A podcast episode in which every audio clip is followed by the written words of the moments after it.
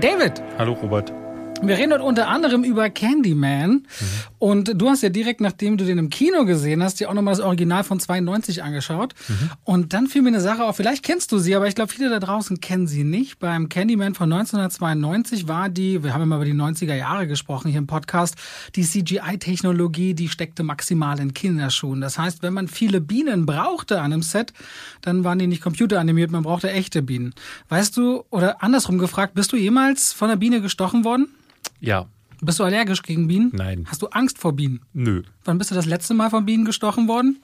Als kleiner Junge. Ich bin durchs äh, äh, Schwimmbad gesprungen. Ähm, du musst dir das vorstellen, äh, wie in so einer Traumsequenz. Ich war nackig, also halbnackig und la la la, die Musik äh, hat getanzt und auf einmal trat ich auf eine Biene rauf. Diese Biene hat mir dann in meine Fußsohle gestochen, was mich so erschrocken hat, dass ich plötzlich Nasenbluten bekam. Hab die Biene versucht abzuschlagen, aber ihr riss dabei der gesamte Oberkörper ab, sodass nur noch der Unterleib mit dem Stachel im Fuß blieb, den ich mir dann Nasenblut äh, überquollen aus meinem Fuß heraus. Sah aus wie in der Szene aus Texas Chainsaw Massacre 3 und hat mich nachhaltig traumatisiert, was Bienen angeht. Deswegen, ich bin eher der Hummelfreund. Die beißen nämlich nur. Aber irgendwie tut mir bei deiner Geschichte jetzt die Biene auch sehr leid, weil die wurde einfach zerhackstückt. Ja, das war, also ich wollte ja Biene Und die lag ja auch nur nichts, am Boden, die ich, hat sich vielleicht genauso gesund wie andere. Ja, ich wollte ja gar nichts tun. Aber ich bin halt so riesig, dass da ab meinem Unterleib kann ich nicht mehr erkennen, was auf dem Boden sich, vor sich geht. Okay, alles klar. 1992 Candyman brauchte man tatsächlich für den Dreh 200.000 echte Honigbienen und unter anderem war es problematisch, weil die ganze Filmcrew damals hat Schutzanzüge getragen, damit sie nicht gestochen wurden, aber trotzdem wurde fast jeder aus dem Team mal gestochen. Der Hauptdarsteller von Candyman damals, Tony Todd, hatte sogar eine extra Klausel verhandelt, dass er für jeden Bienenstich, den er beim Dreh kriegt, 1000 Dollar bekommt. So hat er nochmal 23.000 Dollar kassiert damals, weil er äh, 23 Mal gestochen wurde. Und das ist ja eine dieser Key-Szenen, in dem er Bienen im Mund hat, am Kopf hat. Und für diese Szene allein brauchte man weit über 500 Bienen, die maximal zwölf Stunden alt sein durften, weil sie dann schon ausgewachsen sind, aber noch nicht stechen konnten. Und er hatte eine extra Mundprothese und über einen Zeitraum von mehreren Stunden hat man ihm diese Bienen in den Mund getan, um dann diese Sequenz zu filmen, wie sie dort herausströmen. Ja, ja. Ich glaube, das weckt bei richtig vielen Leuten richtig viel Angst, wenn du überlegst, dass hunderte Bienen in deinem Mund surren, krabbeln, kriechen.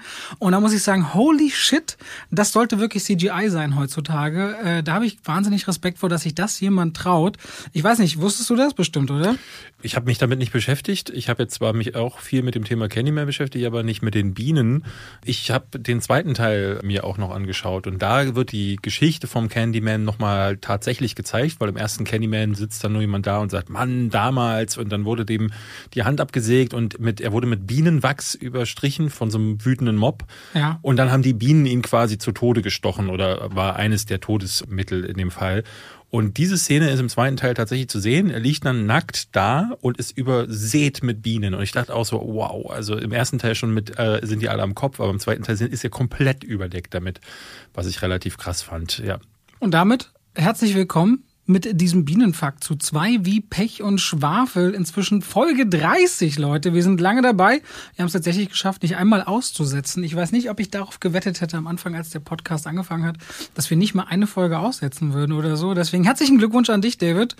Herzlichen Glückwunsch an mich, David. Und vielen Dank an all die Zuhörerinnen da draußen, die wirklich jede Woche dabei sind und auch ganz viel Feedback geschickt haben, weil wir haben letzte Woche ja aufgerufen und gefragt, ob ihr Fragen habt. David hat gestern Abend ein Posting abgesetzt, weit über 400, 500 Fragen, irgendwas in dem Bereich sind schon reingekommen. 400, und da haben wir einiges rausgepickt und werden heute drüber reden, aber natürlich auch über Filme, die wir gesehen haben. Ich bin noch eine Serie schuldig, in die ich mich letzte Woche schockverliebt habe und über die ich eigentlich noch kurz reden wollte. Das hole ich heute nach. Und wir haben auch noch ein bisschen Nachklapp zum Hauptthema von letzter Woche. Und äh, willst du damit anfangen? Soll ich damit anfangen? Eben im Grunde kann man nicht viel mehr sagen, außer dass, ne, wir hatten ja darüber berichtet und ich glaube schon bevor der Podcast online ging, hatte sich dann auf der offiziellen Seite von Sky Sharks, über die wir letzte Woche ja gesprochen haben, falls ihr es nicht mitbekommen habt, hört da nochmal rein, hat sich da was getan, weil sie das Posting erst äh, umgeschrieben haben und dann gab es tatsächlich noch eine Entschuldigung. Ich weiß nicht, ob das am Donnerstag oder so kam. Ich muss gestehen, die Entschuldigung las ich nicht wie eine Entschuldigung. Eine Erklärung, eine Einordnung. Eher eine Erklärung so oder wie Hilfe, scheiße, ihr habt uns ertappt und dann wurde daraus eher sogar noch eine, eine Schuldumkehr äh, gemacht, wo dann plötzlich am Ende stand dann da, ja, aber wir haben nicht verstanden, warum uns vorgeworfen wird, dass wir jemandem mit Sky Sharks was vorgemacht hätten, wo ich dachte, hä, das hat nie jemand irgendwie, irgendwie, ne, also das war ganz schön weird so, aber ich dachte mir dann so, okay, zumindest ist die Nummer von ihrer Seite, haben sie dann auch acknowledgen müssen. Ich nehme an, sie wurden da reingedrängt von offizieller Stelle. Ich war gerade auf dem Rückweg von unserem, nee, Rückweg, ich war danach, hatte letzte Woche gesagt, dass ich nach dem Film Free Guy das zweite Mal gucke und auf diesem Weg von Podcastaufnahme zu Free Guy rief mich äh, die PR-Agentur an und hatte mhm. sich entschuldigt im Namen von sich und auch dem Verleiher der MFA, glaube ich, in Deutschland ist. Was nochmal klarer macht, dass das nicht, wie viele ja gesagt hatten, irgendein PR-Stunt gewesen ist. Ja, und das war auch alles super glaubwürdig. Ich habe auch mhm. gesagt, Leute, das äh, glaub, ich, ich arbeite ja mit solchen Presseagenturen, auch Verleihern arbeiten wir ja viele Jahre zusammen. Und da habe ich auch gesagt, das äh, kann ich mir eh nicht vorstellen, dass das von euch kommt. Und hatte auch gesagt, mich würde nur mal interessieren, von wem es kommt. Und auf diesem Facebook-Post hat sich diese Person dann ja auch klar erkenntlich gegeben. Das ist, glaube ich, einer der Produzenten oder sowas von Sky Sharks dann gewesen. Auf jeden Fall so der Nachklapp, weil wir hatten im Vorfeld im Grunde zwei Möglichkeiten. Entweder wir lassen das im Raum stehen oder wir reden mal drüber, was alles nicht geht. Und wenn unsere Kanäle sind nun mal etwas größer, nicht gigantisch, aber etwas größer und klar ist dann auch die Resonanz vielleicht ein bisschen größer oder das Gehör, was dahinter halt entsteht. Soweit, so gut wollten wir es dazu. Im Grunde kann man es dazu lassen. Wir, es gab noch viele, die uns irgendwie geschrieben haben, dass Kollegen auch schon was dazu gemacht hatten ganz konkret irgendwie bei Kino Plus. Das fand ich ein bisschen ungeil, was die da, äh, was, was da viel ansetzen. Aber wir haben auch nochmal mit äh, Daniel Schröckert telefoniert und haben das irgendwie auch geklärt. So, deswegen, also für uns ist die Nummer hier beendet. Ihr könnt ja selber entscheiden, ob ihr jetzt sagt, so Sky Sharks, da gehe ich rein. Ich glaube, ab dieser Woche, ab diesen, jetzt ab heute, startet Sky Sharks in den Kinos, dann könnte er sagen, so, äh, ich gebe ihm trotzdem eine Chance, denn wer sich so verhält auf Social Media, da möchte ich sehen, was der für Filme macht. Und äh, damit das Update zum letzten Hauptthema. Wechseln wir wirklich rüber ganz straight zu, was haben wir, was hast du denn, David, vergangene Woche so gesehen? Na, wir haben zusammen ja noch am Montag zwei Filme gesehen, über die wir nicht sprechen durften. Reminiscence und Candyman, ich würde tatsächlich ganz gerne über Reminiscence mit dir sprechen. Ja. Ich, habe, ich weiß, du hast Coda nachgeholt. Ja. Da hast du mir gestern geschrieben. Ich habe geweint, aber vor Freude. Also vor Rührung. Ich musste auch weinen, auch vor Freude, als du mir diese Nachricht geschrieben hast. Ist okay. Dann habe ich Fabian nachgeholt. Fabian oder Der Gang vor die Hunde, dieser dreistündige deutsche Film. Den hatten wir hier nie besprochen, ne? Ja, das ist der neue von äh, Dominik Graf nach Erich Kästner, wenn ich es richtig im Kopf habe. Ja. Ja. Genau. Ja. Und dann ähm, habe ich eigentlich noch was geguckt. Ich weiß es nicht. Hast du den Jason Momoa Netflix-Film gesehen? Ja, Sweet Girl. Sweet Girl okay. habe ich auch noch geguckt. Genau. Dann äh, haben wir ja einiges auf der äh, Agenda. Du und Ted Lasso wolltest auch noch besprechen. Das mache ich jetzt schnell als allererstes, nur Mach weil einige gefragt haben, in welche Serie habe ich mich denn schockverliebt? Mir wurde noch, äh, als ich, als ich seriös das Format im Fernsehen gemacht habe, immer wieder empfohlen, gerade im Serienbereich, guck doch mal Ted Lasso, Robert, guck Ted Lasso, hat ja auch einiges an Preisen abgeräumt mit Jason Sudeikis in der Hauptrolle. Der spielt einen American Football Coach, der nach England in die Premier League geholt wird, um den Verein zu retten. Aber eigentlich will die Chefin nur als Racheakt für ihre Scheidung, dass er den Verein in die Miese treibt oder in den Bankrott. Aber Ted Lasso ist so positiv, der hat keine Ahnung von Fußball, aber der ist so positiv, dass es ansteckend ist. Und genauso gilt es für diese Serie. Das klingt so, also ich finde der Titel Ted Lasso klingt original nach nichts, klingt überhaupt nicht ansprechend und auch nicht interessant, weswegen ich wahrscheinlich die Serie deswegen habe viele Monate liegen lassen. Und irgendwie war mir ein Nachbar zu Hause ein Meme schickte, da war Ted Lasso drauf, das hatte gar nichts mit dem zu tun, was wir geschrieben haben, saß ich meiner Frau da und machte das einfach mal an. Und 15 Minuten später war es um uns geschehen. Die erste Staffel haben wir in drei Tagen geguckt, die zweite Staffel jetzt fast so weit, wie es geht, weil gerade kommt jeden Freitag eine neue Folge.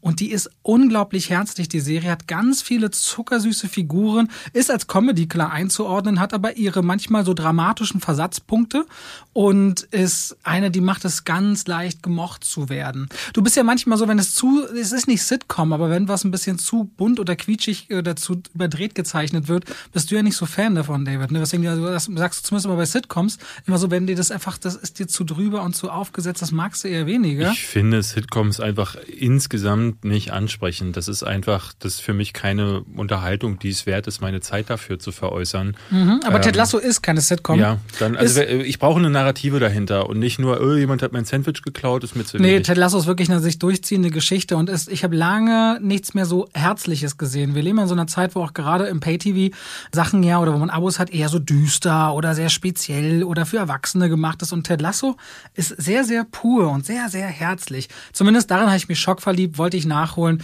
Wenn ihr mal Lust habt, gebt der Serie eine Chance und ihr wisst auch wirklich nach, ich sag mal, spätestens anderthalb Folgen, ob ihr das weiter gucken wollt oder nicht.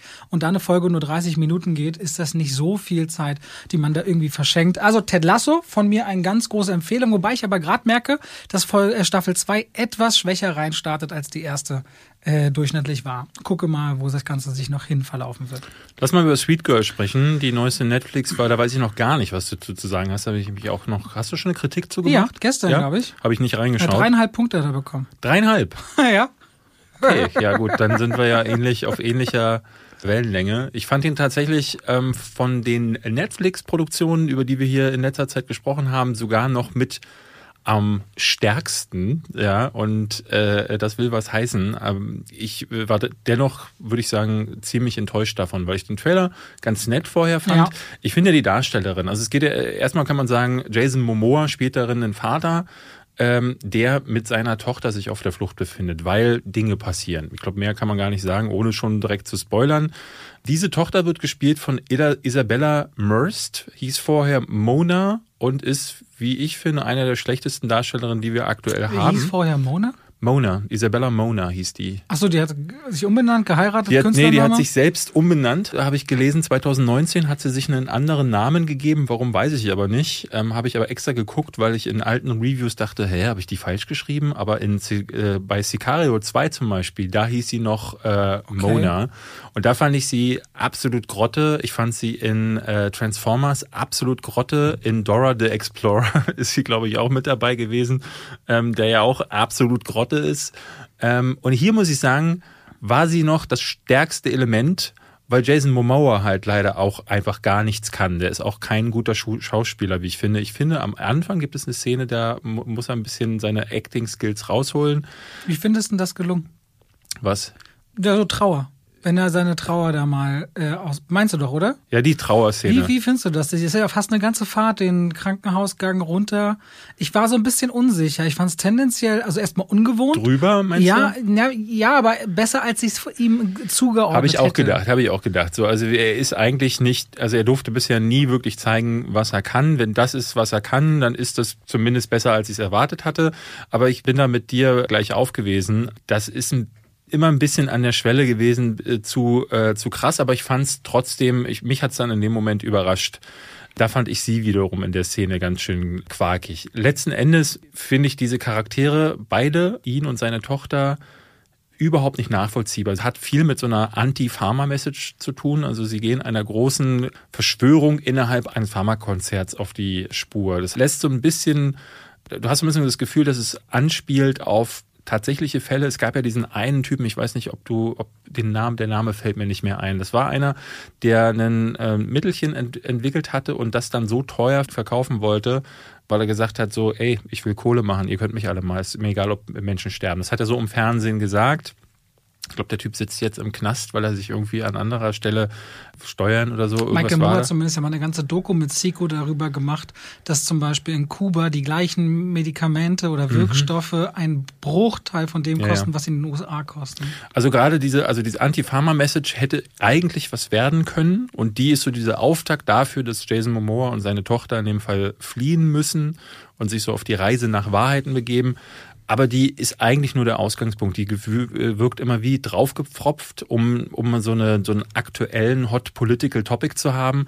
Aber es, es wird nur an der Oberfläche genutzt und ist dann nicht viel mehr als so diese übliche Verschwörungstheorie, die du dir irgendwo runterladen kannst aus dem Internet. Der Film ist halt ein Vehikel, der eigentlich auf einem Vater-Tochter-Beziehungsding lang fahren muss oder will oder gleiten möchte. Nun merkt man aber nie, dass die beiden sich wirklich gerne haben. Ne? Mhm. Man merkt nie, dass das Vater und Tochter sind. Und das liegt an ihr.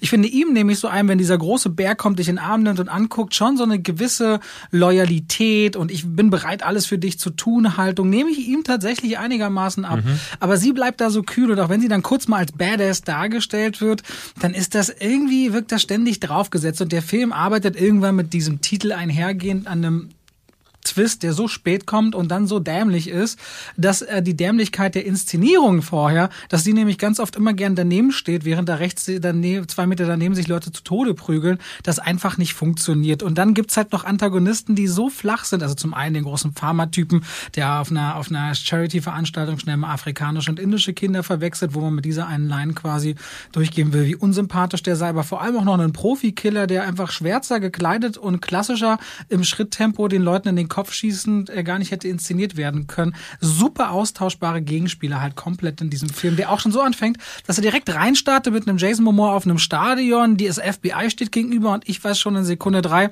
ah, das ist jetzt die Rahmenhandlungsszene, wo wir 20 Minuten vor Ende wieder reinspringen werden und gleich kriege ich eine so und so viel Zeit vorher Sequenz rein.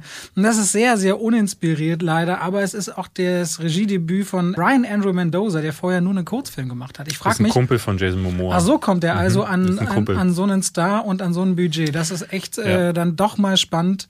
Jason Momoa ist ja Motorradfan und dieser Mendoza ist irgendwie Teil seiner Biker-Crew oder okay. irgendwie sowas. Die haben dann die Motorradfilmchen haben sie zusammen gedreht der hat ihn offenbar jetzt ins Filmbusiness gebracht. Aber ja, kann schon sein, dass sich, wenn sich, wenn sich Momo hinsetzt und sagt zu Netflix, ich wäre bereit, einen Film für euch zu machen und ich bestimme über den ganzen anderen Kram, dass die sagen, okay, bis 80 Millionen habt ihr einen Freifahrtschein. Ja. Traue ich denen tatsächlich zu mit dem Tempo, mit dem sie irgendwelche Inhalte brauchen. Ist leider kein guter Film geworden, ne? Ist halt so auch so die Sorte Actionfilm, also als Actionfilm wird er ja vermarktet, die halt kaum Action bietet und wenn sie Action bietet, wieder die Handgemenge total zerschnitten.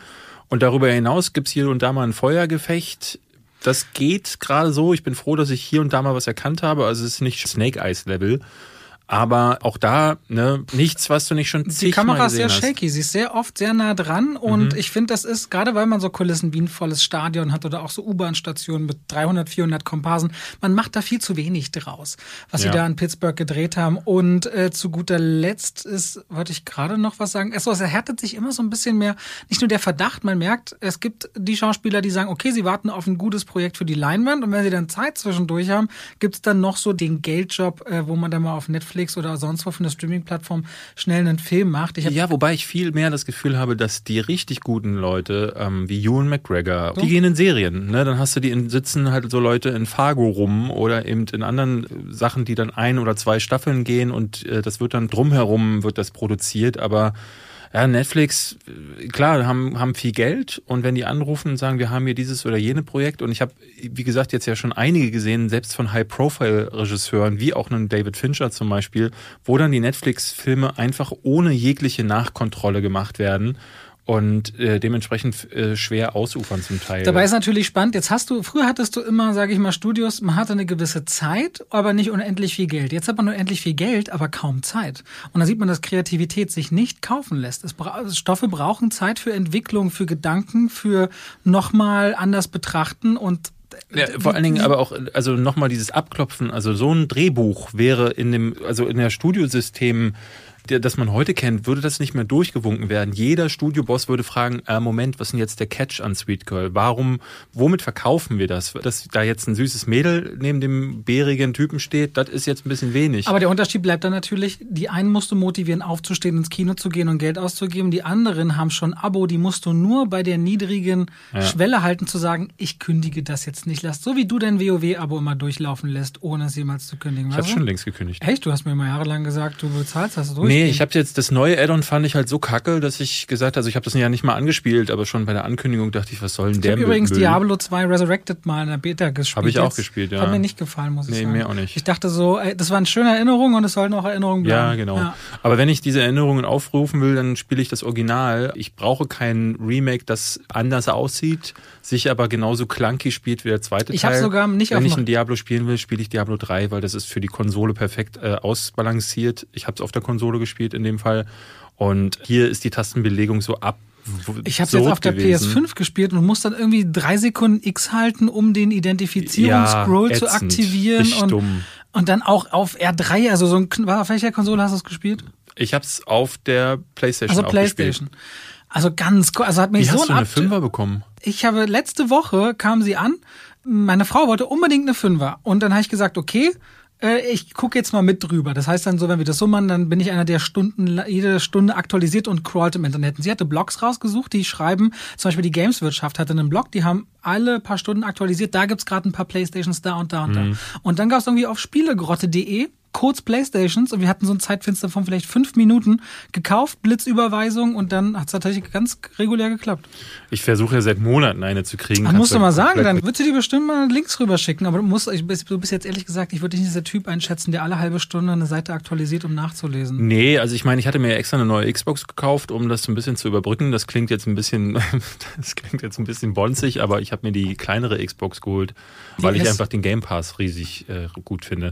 Lass uns mal über Reminiscence sprechen. Den haben wir letzte Woche zuerst gesehen. Du hast dich da tatsächlich so. Ich habe mich drauf drauf gefreut, weil ich ne? mochte den Trailer. Es kam für mich so leichte Nolan-Vibes, so Inception-mäßig auf, weil es ja eben um Hugh Jackman, der spielt einen Detektiv in so einem in einer, in einer dystopischen Zukunft in Miami lebend, wo der Wasserspiegel so hoch ist, dass Miami durch hohe Schutzwelle noch äh, vor dem Ertrinken gerettet wird, aber die Straßen schon auch teilweise geflutet sind. Und das Leben der Menschen verlagert sich immer mehr in die Nacht. Und was dabei eben auffällt, das Leben im Jetzt ist relativ scheiße. Die, die Kohle haben, können vielleicht noch ein einigermaßen gutes Leben führen, aber alle können sich auch erinnern an die Zeiten, als es anders und besser war. Und diese Erinnerungen machen durchaus süchtig, weil es Maschinen gibt, in denen man in seinen Erinnerungen im wahrsten Sinne des Wortes schwimmen kann. Und zwar so sehr, dass es nicht mehr trennbar ist zwischen Realität und Erinnerung. Und dahin flüchten sich die Menschen. Und Hugh Jackman spielt einen Detektiv, der genau nach solchen verschütteten Erinnerungen gräbt, um eben Behörden zu helfen oder Menschen nimmt im Grunde Aufträge an, um in dieser Welt irgendwie Geld zu verdienen. Das ist das Szenario von Reminiscence. Und Reminiscence. Na, ich sag's Reminiscence. Sag mal Reminiscence. Massachusetts. Nee. Du, du oder ich? ja. Jetzt über den Film zuerst. Ich habe mich damit sehr schwer getan. Ich habe mich nicht darauf gefreut. Ich fand den Trailer ziemlich mucksig. Er hatte dann ganz am Anfang auch gleich meine Erwartungen erfüllt. Ne? Es beginnt eigentlich mit dieser Prämisse, die ich gar nicht mal übel finde. A, dieses äh, in die Vergangenheit zu gehen, indem man in Erinnerungen quasi schwelgt. Also diese Idee gab es ja auch schon zigmal, wenn ich da an, wie hieß denn der mit von Catherine Bigelow, äh, Strange Days zum Beispiel, da hast du ja dann so, glaube ich, eher in Träumen oder in so einer alternativen Realität herumgewabert, aber gab es ja zigmal solche Sachen. So, aber dann das in so eine Welt zu packen, die halt dystopisch ist, wo quasi die Welt quasi fast überflutet ist, also hatte was Waterworldiges und ich fand eigentlich, das war auch ganz gut gezeichnet. Also Du sahst die ganze Zeit äh, diese riesigen Staudämme, die das Wasser davon abhalten, die Stadt jederzeit fluten zu können. Also es war irgendwie immer so diese Frage, wie lange gibt's das hier eigentlich noch, diese Stadt? Das hat sich ganz gut äh, porträtiert, fand ich. Also hat sich ganz gut auch übertragen auf mich als Zuschauer. Und ich fand eigentlich diese Bilder von äh, diesen neonverhangenen äh, Nebenstraßen, das, das sah alles so sehr spelunkig aus, aber dann auf dem Boden sahst du halt überall Wasser, weil dann ne, fast wie in Venedig, aber musst dir vorstellen, Chicago der 30er Jahre nur mit den Straßen aus Venedig. So, das war eigentlich als Ausgangspunkt nicht schlecht, aber dann ist das Drehbuch halt so generisch, so bla, so, äh, ne, also es ist ein Neo-Noir-Thriller, wie sich dann herausstellt, also komplett mit dem ganzen Paket. Am Anfang kommt die Femme Fatale rein, äh, der Detektiv sitzt dann da, sagt dann tatsächlich, äh, ich erinnere mich noch genau an den Tag, in dem sie in mein Büro kam.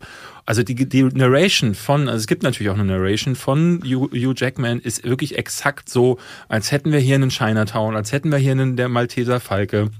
Was ich eigentlich nicht schlecht finde, was ich, wo ich eigentlich sage, so, ey, so ein altes Genre in so ein neues Gewand zu packen, warum nicht? Aber es ist wirklich so mal nach Zahlen der Film, dass ich äh, am Anfang dachte, oh puh, wann ist das jetzt zu Ende? Ich fand dann aber gegen Ende, wenn so dieses Mysterium immer mit ihn von A nach B schickt und er von einer Entdeckung zur nächsten kommt, auch wenn die total bla ist, diese Entdeckung und nicht, nicht viel hergibt, dachte ich so, okay, ich bin jetzt mehr invested, ich bin mehr dabei. Er wurde dann also minimal besser, aber letzten Endes war das ein sehr, sehr durchschnittlicher Film, fand ich. Der nicht viel aus Hugh Jackman auch gemacht hat, der, dem, dem, dem gab man nicht viel zu spielen. Ich finde sowieso, dass der eine ganz absurde Rollenwahl hat. Also mal richtig krasse Sachen wie Logan oder Prisoners und dann plötzlich in Real Steel.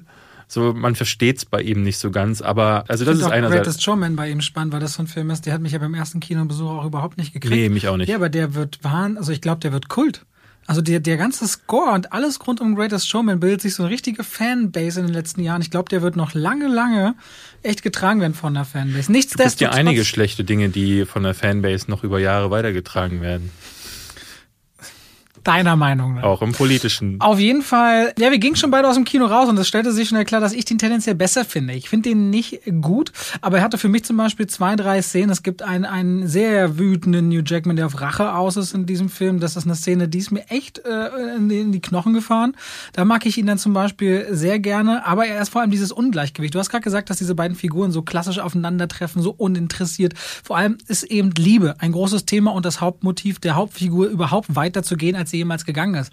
Man glaubt aber diesen Moment nicht. Es gibt nicht diesen Moment, wo man sieht, jetzt ist es um ihn geschehen. Jetzt gerade hat er sich so sehr verliebt in mhm. den Gang, in die Art, in das Gesicht, die Stimme, was auch immer, sondern das wird mir irgendwann so zusammengebaut, wie man manipulativ da rankommt. Ja, sie sagen es die ganze Zeit. Wir hatten hinterher darüber genau, gesprochen. Das ist, das, das ist, das so die ganze Zeit so die Figur Rebecca Ferguson steht im Bild und sagt so, Liebe ist wie wenn als und ich dachte, okay, Seite 12 äh, aus der Bild, diese Liebe ist Comics, da hat jemand alles rausgeschrieben aufgeschrieben, was es gab. Wann hast du bis jetzt mal eine Bildzeitung gelesen? Ja, nie. Äh, also lange her, sagen wir es so. Aber ich, äh, das war die Zeit, in der es noch die Liebe ist Comics gab. Ich weiß nicht, ob es die noch gibt. Keine Ahnung. Auf jeden Fall, eine der Grundregeln beim Film ist eigentlich Show, don't tell. Und darauf verzichten sie hier leider. Du merkst das nicht, dass diese Figuren miteinander so verwoben sind, wie es das eigentlich braucht, um diesen Film zu tragen. Und vor allem sind dann die Nebenfiguren, zum Beispiel Sandy Newton ist eine Assistentin, die ungefähr viel zu oft sagt, dass sie ein Alkoholproblem hat, gefühlt. Mhm. Dann haben wir Cliff Curtis, der einspielt, der am Anfang dir so verhuscht in in die Ecke gepackt wird in einem Bild, wo du merkst,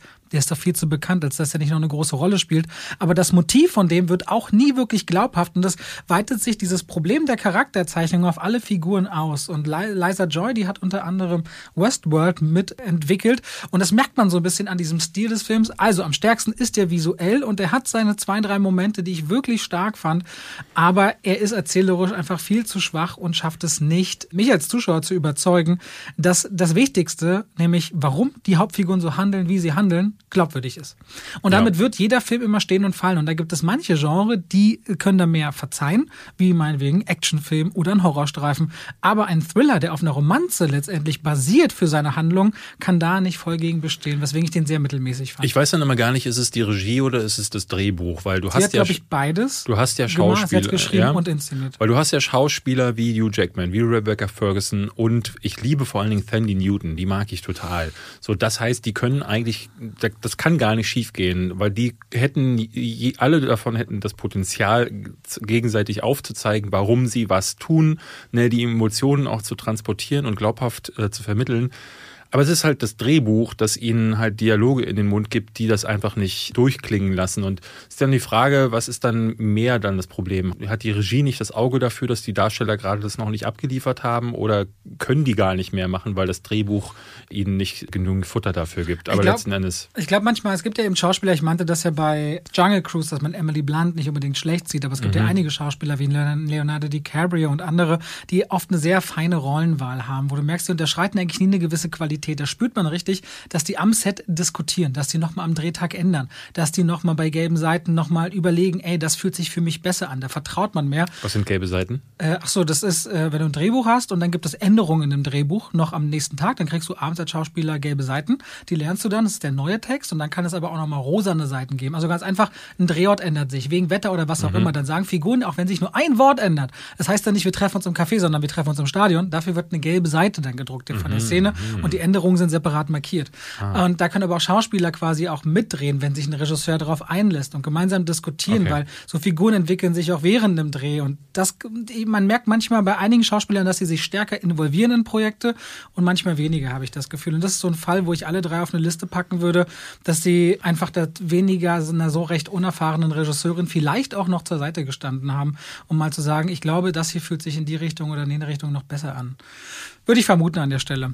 Aber werden wir gucken, was sie auf die Beine noch stellen wird, weil visuell finde ich das schon mal ganz gut und ich mag so dystopische Welten und das ist ein Anfang einer Karriere. Deswegen Liza Joy, gucken wir mal noch. Also mir hat Reminiscence besser gefallen als David, aber noch lange nicht gut.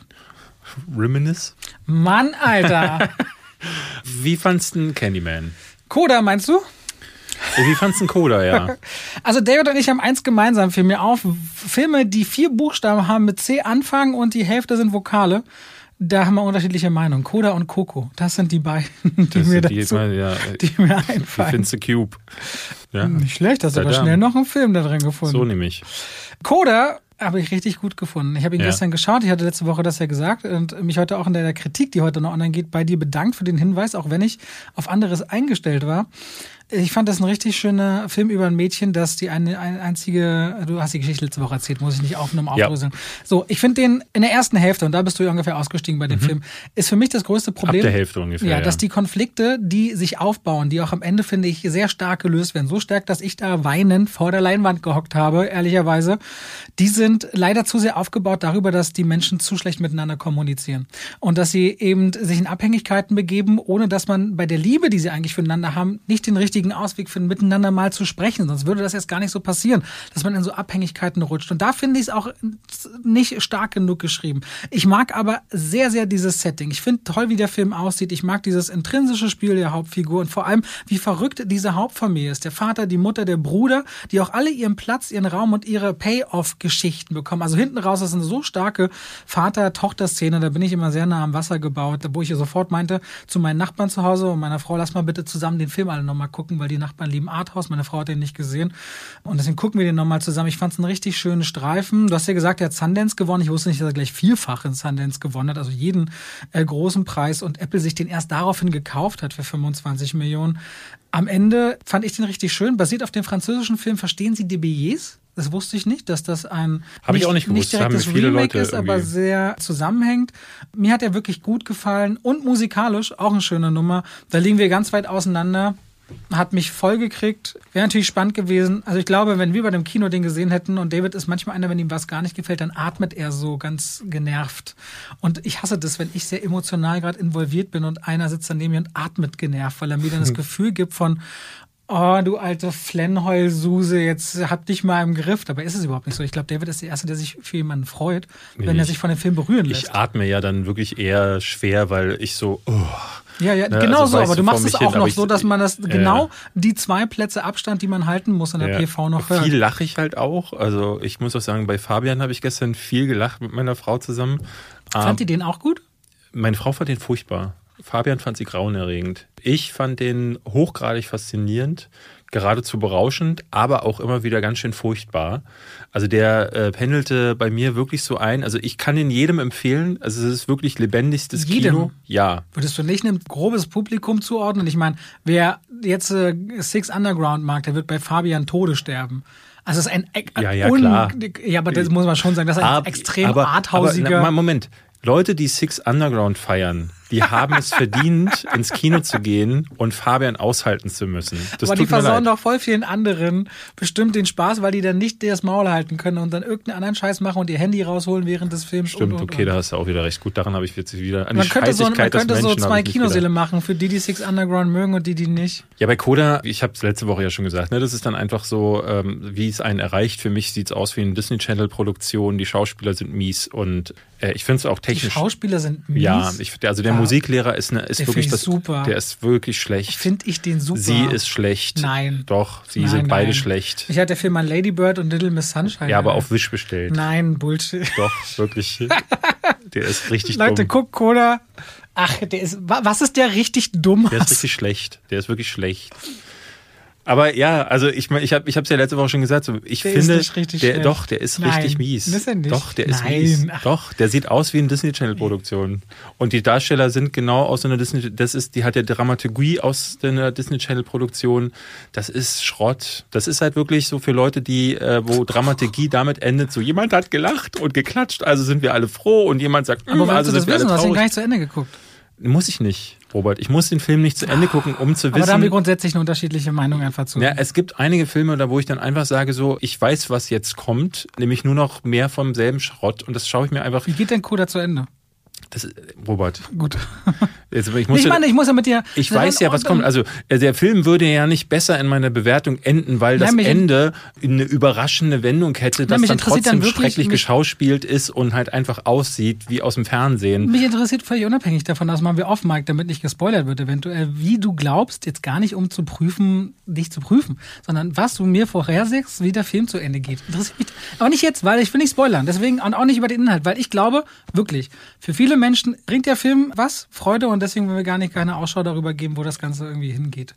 Man kann den ja gucken, aber man sollte dann als nächstes sowas wie äh, Eighth Grade zum Beispiel schauen oder äh, eben Lady Bird oder eben Little Miss Sunshine und du siehst, wie unterschiedlich diese Filme sind. Du siehst, dass Coda dagegen einfach die schwächere Dramaturgie hat, die schwächeren Darsteller, die, das schwächere Szenenpacing, Ja, generell aber- Szenenaufbau, Blocking, alles ist schlecht in Coda. Ge- Genau, und das ist, glaube ich, der Punkt, wo ich sage, es ist schlechter als Lady Bird, aber schlecht finde ich das nicht. Der Film ist sehr viel leichtfüßiger. Er ist nicht so hart im Leben wie Lady Bird. Lady Bird hat einfach so krasse Szenen, die für jemanden, der vielleicht ein Ja, aber die sind ehrlich. Das ist also Genau, aber Pupswitzchen und Kackerwitzchen aus Coda, muss ich sagen, fand ich äh, zu, passend zur Thematik war das. Das war völlig unpassend. Dann gibt's eine Schlägerei in der Bar, die dann ähm, direkt in der nächsten Szene dann wieder, das ist nichts hat da eine, eine, Halbwertszeit von zwei Sekunden, weil alles sofort wieder aufgelöst wird und dann sinkt sich die Hauptdarstellerin wieder einen ab und schon sind die Probleme gelöst. Und das ist äh, in Cinderella gab es eine krassere Dramaturgie, wie ich, äh, wie ich fand. Und das ist so unpersönlich und das ist so unecht. Ich mag es nicht, wenn Filme, die auf Drama machen, unecht sind. Das ist nicht das Leben, was die darstellen. Ja, ist schwierig. An dem Punkt würde ich dann wirklich sagen, weil es gibt diese Momente, in denen sich vieles davon auflöst, beziehungsweise sie auch sagt, warum ihr das alles so unglaublich das Leben zerdrückt und kaputt macht, wo vieles von dem, finde ich, erklärbarer wird und auch echter und eben Lady Bird-mäßiger wird. Aber die Szene kommt erst so im letzten Drittel und da, ab da wird dieser Film sehr viel ernster. Und diese erst so distanzierten Situationen und auch dieses sehr drüber sein, da nähern sich die Figuren auf eine so schöne, menschliche Art an. Dafür, das ist für mich das Payoff. Es gibt diese eine Szene, wo sie erklären soll, wie Musik sich für sie anfühlt oder Singen für sie anfühlt. Und dann guckt sie so wirklich grausig geschauspielert so auf den Boden und fängt dann an mit Mimik, ähm, also beziehungsweise mit Zeichensprache, das versuchen ihrem Musiklehrer zu erklären.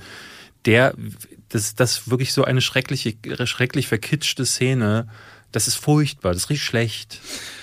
Mir tut's glaube ich, einfach so sehr in der Seele weh, wenn du sagst, das ist etwas, was ich so. Ich, ich finde ihn ja nicht grandios, aber ich fand ihn sehr schön. Und wenn ich dann ertragen muss, dass jemand, den ich sehr respektiere, etwas so schlimm findet, dann tut's mir einfach in der Seele weh. Muss aber es ich muss das ja nicht. so Muss es hinnehmen. doch aber nicht. Aber Muss nee, es- es tut mir, es tut mir.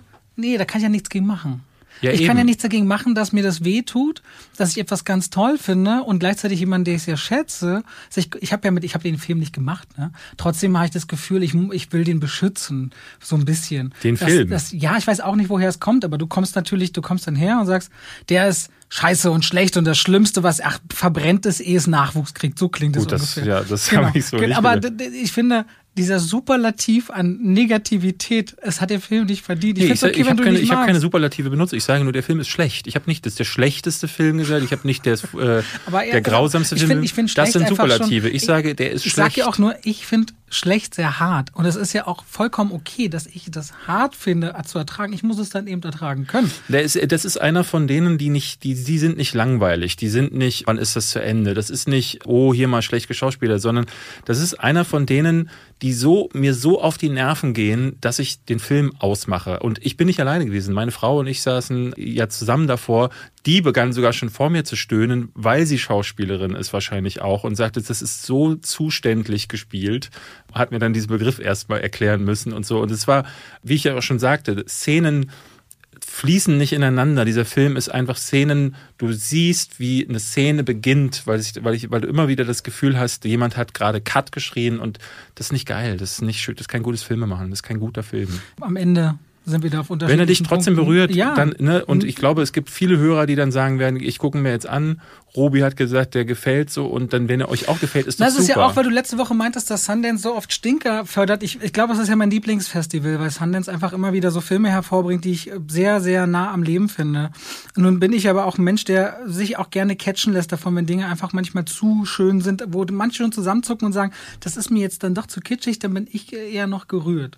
Ich finde, dass der Sundance wird wahrscheinlich auch deswegen dein Lieblingsfestival sein, weil, also ich meine, wenn ich dich jetzt fragen würde, was war der letztjährige Gewinner? Ach, ich habe sowas nie im Kopf. Genau, aber das ist ja Was ein war der letztjährige Gewinner? ich kümmere mich nicht um Sundance. Ich finde das furchtbar, das Festival, weil es ein Publikumsfestival ist. Und dadurch üblicherweise hat man das Gefühl, dass dann so die Audience-Dinger äh, am meisten gewinnen. Ich gucke dann lieber auf die Sachen so wie Cannes zum Beispiel. Da Okay. bin ich sehr viel mehr gespannt, was da rauskommt. Und die haben, also wenn in Venedig, in Toronto, wenn aus Cannes ein Gewinner kommt, ne, Cannes Parasite zum Beispiel dieses Jahr, ich bin super gespannt, Titane, der neue Film von der Raw-Regisseurin, gucken wir nächste Woche, glaube ich, läuft der, äh, wird ja uns gezeigt, bin ich übelst hype, weil so ein Film, also ein Horrorfilm, der so ein bisschen an Cronenberg erinnert, der in Cannes gewinnt, das kann nur gut sein. So. Und äh, bei Sundance bin ich mir immer unsicher. Dabei denke ich mir immer, okay, hat ein Sundance gewonnen, kann übelster Schrott sein oder auch ein Hit. Weil ich glaube zum Beispiel Little Miss Sunshine war damals auch ein Sundance-Gewinner. Ich kann, also wie gesagt, Lady Bird und Little Miss Sunshine beide erinnerten mich, äh, als ich Coda geguckt habe, an die Filme, ohne dass er für mich auf der gleichen Qualität schwebte. Wie gesagt, mich hat er berührt, ich mochte ihn sehr. David wirklich am anderen Ende so weit auseinander lagen wir auch schon eine Weile nicht mehr. Nee. Aber wo du gerade von Horrorfilmen gesprochen hast, Äh, hast du den ersten nachholen können? Nein, also Nee. doch, ich hätte bestimmt machen können, hätte ich mir zwei, drei Stunden freigeschaufelt, aber äh, wir hatten einen Doppeltiernotfall am Wochenende. Und wenn es eine Sache mich voll aus den Schuhen haut, ist es, wenn es meiner Frau oder meinen Tieren aus irgendeinem Grund schlecht geht. Und Chichi ist immer noch nicht ganz gesund, auch wenn es wahrscheinlich, also auch wenn es gerade nicht wichtig ist, aber wir haben immer noch einen kleinen Tiernotfall und müssen morgen nochmal röntgen und hoffen, dass nichts Schlimmes dabei zutage kommt. Aber das hat mir quasi so ein bisschen die Lust genommen. Äh, habe ich lieber daneben gesessen und jede Sekunde beobachtet, ob ich was erkennen kann und helfen kann, als mir noch einen Film anzugucken. Deswegen nein, ich habe den neuen gesehen, der jetzt rauskommt. Und du hast dir sofort anscheinend Teil 1 und 2 aus den 90ern angeschaut. Ich hatte den ersten irgendwann mal als Kind gesehen und hatte den derart vergessen, dass ich den jetzt einfach auffrischen wollte. Als Kind. Mhm. Weißt du, wie alt? Zehn. Ist das nicht schon ein bisschen traumatisierend, dann so, diese Bienen-Horror-Hakenhand-Sache? Nee, ich habe ganz viele Horrorfilme in dem Alter schon gesehen. Also klar, mag traumatisierend gewesen sein, aber äh, nicht so, dass ich dann da dann irgendwelche Träume oder so von hatte. Aber Candyman war eine Figur, die mich in meiner Kindheit auf jeden Fall begleitet hat. Auch deshalb, weil äh, Candyman ja einer der wenigen Urban Legend Filme war, die gleichzeitig so dieses Mutproben-Ding aufgegriffen hat. Also das ist ja eigentlich, geht das Ganze hervor. Ähm, ich habe das in einem Video auf meinem Kanal, jetzt erkläre ich das auch. Es gibt die Figur der Bloody Mary, die in der US-Folklore, irgendwie ist das so eine Figur, die, glaube ich, im 17. Jahrhundert oder so lebte so eine Frau, die war entstellt und dann sind ihr Kids immer hinterhergelaufen und riefen immer Bloody Mary, Bloody Mary und dann wurde sie als Hexe in Salem angeklagt und verbrannt und seitdem ist es eine Mutprobe, in den Spiegel zu blicken, dreimal Bloody Mary zu sagen und dann holt die dich. Und da hat sich Candyman, wie an einigen anderen Sachen auch, hat sich Candyman damals bedient. Die Originalvorlage kam von Clive Barker und jetzt machen sie da nach, ich glaube, es gab vorher drei Teile, ich habe zwei jetzt gesehen. Und jetzt kommt so aus dem Nichts ein vierter Teil von Jordan Peele, der ja so mit seinen Social Thrillern, wie er sie selber nennt, sehr bekannt geworden ist nach Get Out und Wir. Und ich fand den toll. Ich fand den richtig, richtig gut, war richtig begeistert. Also John Peel hat ihn mitgeschrieben und produziert, jetzt nicht die Regie geführt. Nia da Costa war die äh, so eine junge äh, Regisseurin, die hat vorher, ich glaube, Little Woods oder so hieß der Film. Warum fandst du ihn richtig toll? Also der fängt schon äh, spektakulär, äh, spektakulär an mit einer ähm, Montage aus Häuserschluchten, die mich total in den Bann gezogen hat. Also generell ist es ja in, im ersten äh, Candyman schon eine, so eine Sache gewesen. Es ging viel um Gentrifizierung, es ging aber auch um so die Projects, also so dieses Armenviertel in, äh, gab es ja in jeder größeren Stadt, äh, in dem Fall in Chicago, Cabrini Green hieß dieses Armenviertel. Und ich fand das schon im ersten Teil einen sehr, sehr cleveren Ansatz, dass die quasi so eine Region innerhalb der Stadt gewählt haben, in die sich niemand hineintraut. Und im Grunde ist es ja so eine Sache, die kennst du aus allen großen Horrorfilmen, aus so Horrorklassikern von, von den Hammerfilmen, wo es das Moor gibt, von dem sich alle im Dorf erzählen sich die Geschichte, ah, da geh mal lieber nicht nachts hin oder das gruselige Haus oben auf dem Berg, ah, da mal lieber nicht hingehen, weil da spukt's wahrscheinlich so. Und dann gibt's natürlich immer die, die eine Mutprobe wagen und die gehen dann doch dahin. Und in dem Fall ist es in Cabrini Green halt diese Region, wo der Candyman haust, beziehungsweise wo der Candyman Teil der Folklore ist. So. Und das verknüpft sich dann sehr gut. Und ich fand, der Film beginnt hier eben schon so mit so ultra vernebelten Häuserschluchten. Das ist für mich immer eine, eine ganz krasse Urangst. Ich finde, das, das All, finde ich ja zum Beispiel, ist, äh, Science-Fiction-Filme sind für mich auch deswegen immer so eine Bedrohung, weil ich nie weiß, was gibt's im Weltall. Und genauso ist es so mit nebeligen Wie Häuserschluchten. ist es dann mit so offenem Gewässer? Das auch, äh, auch das ist so eine Sache. So. Höhlen? Höhlen eher nicht so, wobei, ne, wenn sehr dunkel ist, bin ich mir immer unsicher. So, Ich muss aber noch weiter fragen. Wald? Also tatsächlich ist es in Videospielen zum Beispiel so, dass wenn ich äh, in Videospielen in, ich habe das früher ganz häufig äh, gehabt, so in so älteren Sachen wie Duke Nukem zum Beispiel, ähm, gab es so No-Clip-Sheets und dann konntest du die Levelregionen verlassen. Und dann bist du oft so in riesigen Regionen gelandet, wo aus, außer weißem nichts nichts war. Und das hat mich mehr erschreckt als alles andere, weil ich nie wusste, was kommt dahinter. Und mit dieser Angst, mit dieser Atmosphäre spielt Candyman gleich am Anfang. Und der neue Candyman macht jetzt ein paar clevere Verknüpfungen. Erstmal so diese, sie, sie nehmen so eine schwarze Perspektive ein. Ne? Der erste Candyman war ja der erste schwarze Antagonist in einem Horrorfilm. Sonst war das ja, ne, entweder waren schwarze Darsteller immer ja Kanonenfutter, die dann irgendwie als erstes gestorben sind, oder sie waren dann halt, haben so in der zweiten Reihe getanzt, so ähm, wie in Dawn of the Dead, Ken Forey zum Beispiel. Und hier war halt Tony Todd das erste Mal so einer, der war dann der, das die zentrale Figur. Und Sie gehen jetzt wieder nach Cabrini Green, machen das Ganze aber, ziehen das auf im Kunstsektor, was auch wieder clever ist, weil Candyman war auch schon im ersten Teil, beziehungsweise die Ursage ist verbunden gewesen mit, der Candyman war ein Maler tatsächlich, der Porträts von gerade von jungen Damen gemalt hat und dabei hat er sich verliebt, damit im 18. Jahrhundert hat er sich verliebt in die Tochter eines reichen Farmers und als dann sogar ein Kind dabei entstanden wurde, er getötet. So, das war die Geschichte des Ur-Candyman. Und hier wird diese Geschichte des Candyman-Fluchs beziehungsweise äh, dieser ähm, Sage irgendwie nochmal erweitert und ich finde, das wird auf eine sehr, äh, das passiert auf eine sehr ruhige Art und Weise, ohne jetzt groß mit irgendwelchen Schocks um die Ecke kommen zu müssen. Also ich hatte nie das Gefühl, dass mir ständig Katzen aus dem Wandschrank entgegengeworfen werden, sondern vieles tut sich darüber, dass die Hauptfigur, dessen Namen ich leider nicht aus dem Stand hinbekomme, den ich stark fand im Film, vielleicht kannst du kurz mal recherchieren. Äh, man kennt den, den Schauspieler Anthony McCoy, gespielt von Yahya Abdul Mateen der Zweite. Ja, hat in äh, Aquaman zum Beispiel den okay. Mantis gespielt. Finde ich richtig gut in der Rolle. Vieles passiert nur über seine Augen, weil der ja, gar nicht stimmt. begreift, was, was ist hier los. Und dann gibt's halt äh, die eine Figur, die ihm dann ne, so ein bisschen die Lore erklärt. Und dann gibt's auch Verbindungen zum ersten Teil, äh, die ähm, wirklich sehr, sehr auch sehr, sehr schön sind, wie ich finde, weil es für Fans des ersten Teils dadurch auch so ein schönes Zurückkommen ist, aber genug neue Sachen sind. Er ist auch schön schmattrig, finde ich. Nicht zu splättrig, aber schmattrig möchte ich sagen. Also wenn hier eine Kehle durchgeschnitten wird, dann siehst du da auch gleich so die gesamte Arterientiefe und das ich so als alter Gorehound fand das sehr ansprechend. Ich mochte die Atmosphäre, ich mochte, mit welchem Fingerspitzengefühl der Horror inszeniert war, weil ich nie das Gefühl hatte, das war einfach, ist einfach nur platt und diese Figur, dieses, ne, es werden so diese Themen Urban Legends werden angestrichen und diese, diese Figur des Candyman wird auch nochmal clever erweitert. Fand ich richtig gut. Das fand ich, fand ich richtig stark. Und es werden so Themen wie Rassismus, Gentrifizierung, aber auch so, ich hatte Materialismus, hatte ich noch das Gefühl, oder Oberflächlichkeit, was diese Kunstszene angeht. Fand ich einfach stark. Das, das, scheint ja auch Jordan Peele einfach auszumachen. Bei Get Out war es ja schon ähnlich und ich finde auch, das ist hier bei Candyman so, das ist weniger, also es ist Film mit sehr starken Horrorelementen rund um diese Figur. Und es ist dann natürlich auch sehr blutig und aber nicht unbedingt immer gruselig. Dieses, wo kommt diese Figur her? Ich fing also an bei Candyman auch mit dem Candyman so ein bisschen zu fühlen, weil ihm diese Geschichte erzählt wird. Wo kam er her und die Ausgrenzung und wie überträgt sich dieser Gedanke in einer sich ständig wandelnden Welt?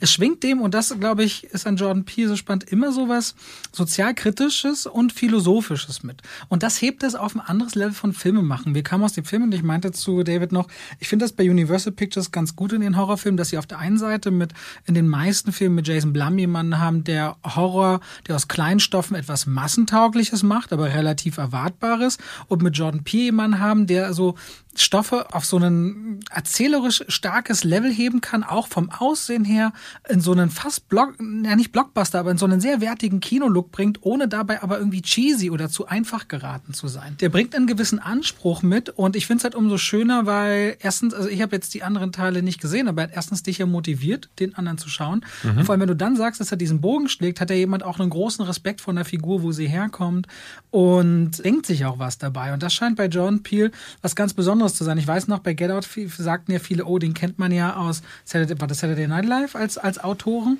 Zumindest wahnsinnig viel aus der Comedy und auch sehr viel äh, krass gescripteten Sketches in erster Linie. Ja, Key und Peel hat ja, das war Key Peel war so deren Erfolgsshow. Die haben quasi den Spot bekommen, den vorher Dave Chappelle hatte. Und mhm. als Dave Chappelle verschwunden ist, haben die sich dann halt nach oben gearbeitet. Aber ich wusste halt, dass es hieß Jordan Peele und Horror. Wie geht denn das jetzt mhm. zusammen? Und alle waren sehr überrascht. Und das tut ihm, glaube ich, richtig, richtig gut, so dass Candyman für mich in den Trailern noch, wie ein einfacherer Slasher aussah als das, was er wirklich ist. Genau. Der hat durchaus mehr, was er mitbringt. Und ich merke auch so, das ist jetzt ungefähr anderthalb Wochen her, dass wir, oder den Film, nee, eine gute Woche, dass wir den Film geguckt haben, dass ich noch mal Lust bekomme, den zu sehen. Mhm, und auch. das passiert nämlich nicht so oft, dass ich sage, oh, den Horrorstreifen. Das passiert mir bei einem, bei einem Quiet Place meinetwegen. Aber ansonsten vielleicht bei einem Don't Breathe 2, auf den ich sehr gespannt bin. Aber bei Candyman Der ist mir das so passiert. sein. Na, das ist schade. Candyman habe ich das so nicht kommen sehen. Und auch, äh, ich finde auch eine sehr schöne Farbgebung, weil er in dieser Ja. Kunstwelt arbeitet und weil auch das Morden teilweise sehr öffentlich, es gibt eine Kamerafahrt raus aus einem 15. Stockwerk. Und Das ist eine brillante Das ist eine Einstellung, ganz krasse, wo ich dachte, das siehst du so in Horrorfilmen Nee. nicht. Ne? So öffentlich und dennoch ist es gleichzeitig die Kritik dahinter, egal wie sehr alles gläsern ist in diesen Wolkenkratzern, macht doch eh jeder sein eigenes. Ja, und guckt niemand kümmert sich so. Genau, ja, ja. Das ist, eine ganz, das ist eine Einstellung, in der unglaublich viel mitschwingt und das macht einen sehr gut gelungenen Film an dieser Stelle tatsächlich aus. Ich finde, das ist der beste Film von Jordan Peele, den er tatsächlich aber dann in dem Fall nicht selber gemacht hat. So, weil, das muss man vielleicht auch nochmal dazu sagen, Get Out und auch wir hatten immer noch so komö- komödiantische Elemente. Ich finde, er konnte, gerade bei Get Out, das war schon mehr so, dass äh, der Humor immer wieder auch mitschwang oder so ein Augenzwinkern mitschwang. Da hatte ich das Gefühl, bei wir aber eigentlich auch. Das hier ist einfach nur ernst. So. Und aber, wie du sagst, gar nicht mal so dauergruselig, aber es hat viel so soziopolitische Themen äh, schwingen halt eben mit und äh, das mit einer schönen Farbpalette. Ich fand den etwas schwer verständlich noch im O-Ton. Das würde ich noch sagen für alle, die Originalton schauen. Den fand ich nicht ganz so einfach verständlich wie die meist anderen Filme. Sehr viele Leute mit sehr tief basslastiger Stimme, wo sich dann oft so im Slang die Worte überdrehen. Ich finde, es ist ein sehr edler Horrorfilm, um es mal so zu sagen. Es sind schöne, sleeke Bilder, aber so atmosphärisch gestaltet und ausgeleuchtet, dass die Atmosphäre trotzdem wirkt. Und weil ich finde es auch immer sehr, sehr stark und mutig, wenn die Regisseure sich in gruseligen Szenen darauf dafür entschließen, auf den Augen der Schauspieler zu bleiben. Es gibt mehrere Szenen, gleich am Anfang finde ich eine ganz starke Szene, wo so ein Junge vorne ein schwarzes Loch tritt und da dann eine Figur rauskommt. Habe ich total in die Hose gemacht da fast, auch weil die Kamera stark auf den Augen bleibt und auch auf unserem Hauptdarsteller, dessen Namen, ne, wir nennen ihn nur den zweiten, da bleiben, äh, die, die Kamera bleibt viel auf seinem Gesicht und das finde ich sehr stark. Also eine Empfehlung für alle, die schon vom Tra Trailer interessiert waren, äh, Candyman von uns beiden an dieser Stelle. Genau. Jetzt haben wir die Sektion durch, was wir so gesehen haben und wie immer sind wir dabei schon fast eine Stunde lang. Wir wollen natürlich auch Fragen beantworten von euch. Nun muss ich dich mal wieder einmal ganz klar live im Podcast fragen, David. Wir wollen das natürlich nicht bloß kurz abhandeln innerhalb von 20 Minuten, das würde dem nicht gerecht werden. Andererseits haben wir heute eine halbe Stunde später anfangen können als planmäßig und wollen und müssen zu Chang-Chi danach. Wollen wir einen Teil der Fragen heute beantworten und einen zweiten Teil noch mit in die nächste Woche nehmen? Das können wir machen. Allerdings haben wir jetzt, glaube ich, noch, also wenn Ich würde sagen, wir haben noch so knapp 30 Minuten, weil wir sind mitten in einem Bahnstreik. Wir wissen nicht genau, wie wir von A nach B kommen. Deswegen würde ich es nicht überreizen wollen, damit wir nicht nachher doch den Film verpassen. Ist doch aber okay, oder? Machen wir heute machen und wir, ja. nächste. Und wenn ihr dann könnt ihr auch gerne noch an dem Post, den David gemacht hat, auch diese Woche noch Fragen ranhängen. Äh, dann Okay. haben wir nächste Woche auch noch ein paar mehr. Und damit machen wir das jetzt auch. Und wollen wir wechselweise? Ich habe hier bestimmt 25 Fragen. ich auch, dann hau doch mal raus. Ganz einfach mal, welches Intro von welcher Filmproduktionsfirma gefällt euch am meisten? Die hatte ich mir auch rausgeschrieben und ich würde jetzt gar nicht mit einem klassischen Intro kommen, weil ich glaube, die Fanfare von 20th Century Fox wäre wahrscheinlich meine erste Also Wahl meine da. Produktionsfirma, obwohl Studio. Ja, ich würde Studio, er meint Studios hundertprozentig. Für mich sind es am ehesten die Logos, die abgeändert wurden. Also äh, mein Favorit da immer noch äh, Scott Pilgrim vs. The World äh, hatte Universal damals einen Retro-Pixel-Intro, ne? der Planet, der sich dreht, Ja. äh, ist ja da immer so. Und dann auch die Musik, dieses dün, dün, dün, war auch in Retro-Pixel, also in 16-Bit ähm, Das Sound. sie oft. Bei den Pitch Perfect Sachen haben sie das ja, Ja. auch. Ich weiß Oder nicht, dass bei West, äh, bei Waterworld die Erde plötzlich, also die Kugel dreht sich und dann verschwinden, verschwinden die Landmassen langsam Das und die Opening- Kamera zoomt das ran. Opening bei Spektakulär. Candyman Was war da? spiegelverkehrt. Ah ja. Spiegelverkehrte Schrift. so Spiegelverkehrte öffnet. Schrift, ja, ja, Sie machen das immer mal wieder mit ihrem Logo. Ich habe das mit Produktionsfirma ernst genommen. Für mich ist es nämlich tatsächlich die Firma von Jordan Peele, diese tote Hand, die den Tee rührt. Ah, ah, Das finde okay. ich ein mega geiles. Wie heißen die? Weiß ich Blumhaus- nicht. Blumhaus, aber, doch. Nee, nee, Blumhaus ist Jason Blum. Das von Jordan Peele ist das am Zug, wo dann an der Würde, wo ein äh, nicht sichtbarer Passagier nur dessen Hand Ja, ja. Äh, so diesen Tee rührt. Finde ich mega geile Produktionsstudio. Ja, mir fiel sofort Twisted Pictures ein mit diesem Barbed Wire Nagel, der, keine Ahnung, Hab ich das jetzt nicht im Kopf. ja, weiß ich. Du bist dran. Ich habe hier eine, genau, wie verläuft es? Das haben, viele haben uns tatsächlich äh, Fragen gestellt, wie es denn hinter den Kulissen bei uns abläuft. Also tatsächlich äh, wollen viele wissen, wie es äh, mit den Studios so in Kon Kontakt ist, aber auch äh, hier ist eine Frage, wie verläuft euer Filmalltag? Bedeutet, kommen Studios oder ähnliches mit Filmen auf euch zu, die ihr schauen oder reviewen müsst? Oder müsst ihr Kontakt aufnehmen? Im Podcast bekommt man ja mit, dass ihr nicht jeden Film freiwillig schaut. Das heißt, irgendwer sitzt euch doch im Nacken, oder? Genau, das hatte ich mir auch rausgesucht. Ja, Im Nacken sitzt eigentlich Nee. das Publikum in erster Linie. Ja, und Nicht wir du- uns selbst. Nicht, ja, und, Wir aber nicht die selbst. Studios. Die Studios tatsächlich nie. Also in den zehn Jahren, die ich es mache, hat mich niemand gezwungen, du musst jetzt diesen Film gucken. Nein. Klar, wenn wir Events gemacht haben oder so, oder ich gemacht habe, dann bereite ich mich vor und dann gehört das zur Vorbereitung. Aber in erster Linie ergibt sich ja jede Woche, wenn nicht gerade eine Pandemie ist, so Starts, die sind entweder relevant oder die will man gerne sehen oder die aus verschiedenen anderen Gründen, wie die haben jetzt bei einem Festival den Superpreis abgeräumt, sollte man mal sehen oder einfach auch nur, manchmal ist es auch, ey, zwischen Presseverführung 1 und 3 und die sind nebeneinander, kommt noch der Film, wollen wir den mitgucken. Also ich muss sagen, so ist natürlich der Job, der einen dann auch so ein bisschen antreibt. Ne? Also viele fragen mich immer, warum guckst du das alles? So auch gerade auf äh, Letterbox. Also es ist viel Interesse, aber es gibt natürlich auch so Filme und da muss man sagen, Free Guy hätte ich nicht gesehen, wenn wir diesen Podcast nicht hätten und ich keine Filmkritiken auf YouTube machen würde, weil ich den Trailer so doof fand und Ryan Reynolds eben so doof fand, dass ich einfach aus meinen Vorurteilen heraus gesagt hätte, schaue ich mir nicht an. Auch bei The Forever Purger war auch so, da Ja. war auch so ich, ich der Antrieb, der meinte, lass uns den doch mal zusammen angucken. Genau. Und ich dachte so, oh nee, der letzte war so doof und dass der jetzt dann so viel besser ist, das hätte ich nicht erwartet. Aber es kommt tatsächlich, es kommt so vor, dass uns Firmen anschreiben. Wir hatten jetzt zum Beispiel neulich, die hatten uns angeschrieben, es gibt so eine Alien-Dokumentation, Ja. die rauskommt. Die schicken uns dann so Links und sagen, hey, wollt ihr was machen? Üblicherweise kriegen wir halt Einladungen und da können wir halt drauf reagieren oder nicht. Also bei mir trudeln gefühlt jede Woche zwölf deutsche Filmpremiere-Einladungen oder eben Wir gehen übrigens zur ein. Schachnovelle, haben wir beschlossen. Vielleicht wollt ihr ja auch hingehen. Nö, Okay. Nee, also meine Frau ist ja deutsche Schauspielerin und hasst den deutschen Film gefühlt so, äh, genauso wie ich. Deswegen ähm, macht das, glaube ich, nicht so viel Sinn. Wobei Fabian gestern, ne, ich kann es nochmal sagen, ich hab's, bin vorhin so rübergegangen, ich kann ihn jedem empfehlen. Und ich sag immer noch, wenn er dir mal in die Finger kommt, nebenan. Gib dem eine Chance. ja, würde ich, glaube ich, vielleicht auch noch schauen. ähm, ja, deswegen, also so ist, läuft das normalerweise ab, dass wir dann halt diese Anfragen bekommen und dann entscheiden wir, ob wir reingehen.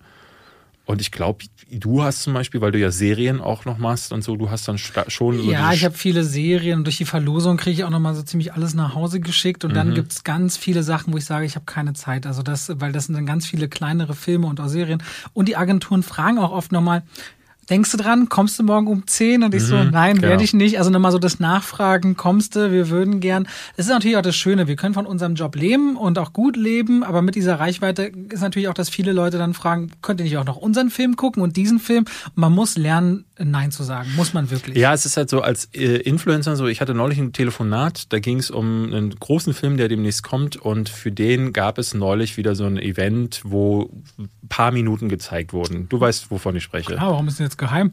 Äh, wir können den, ja, es geht um Dune. Dune, ja. So, und äh, ich hatte mit Warner Brothers Kontakt aufnehmen wollen, weil ich sagte so, ich würde da gerne ein Essay zu machen.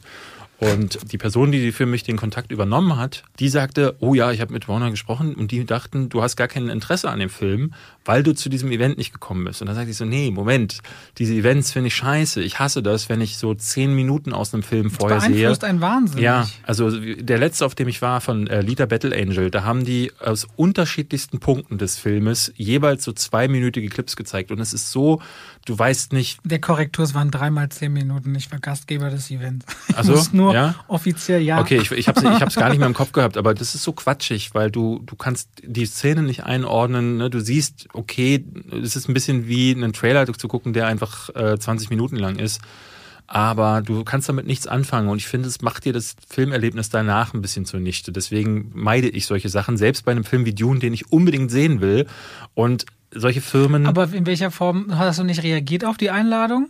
mit dem äh, Dings? Oder hast du, hast du nur geschrieben, nee, ich will das nicht? Oder du hättest ja auch, also man kann ja auch schreiben, äh, liebe Leute. Nee, ich, ich reagiere nie auf so. Sachen, die mich nicht interessieren. Okay, gut. Nie. Gut.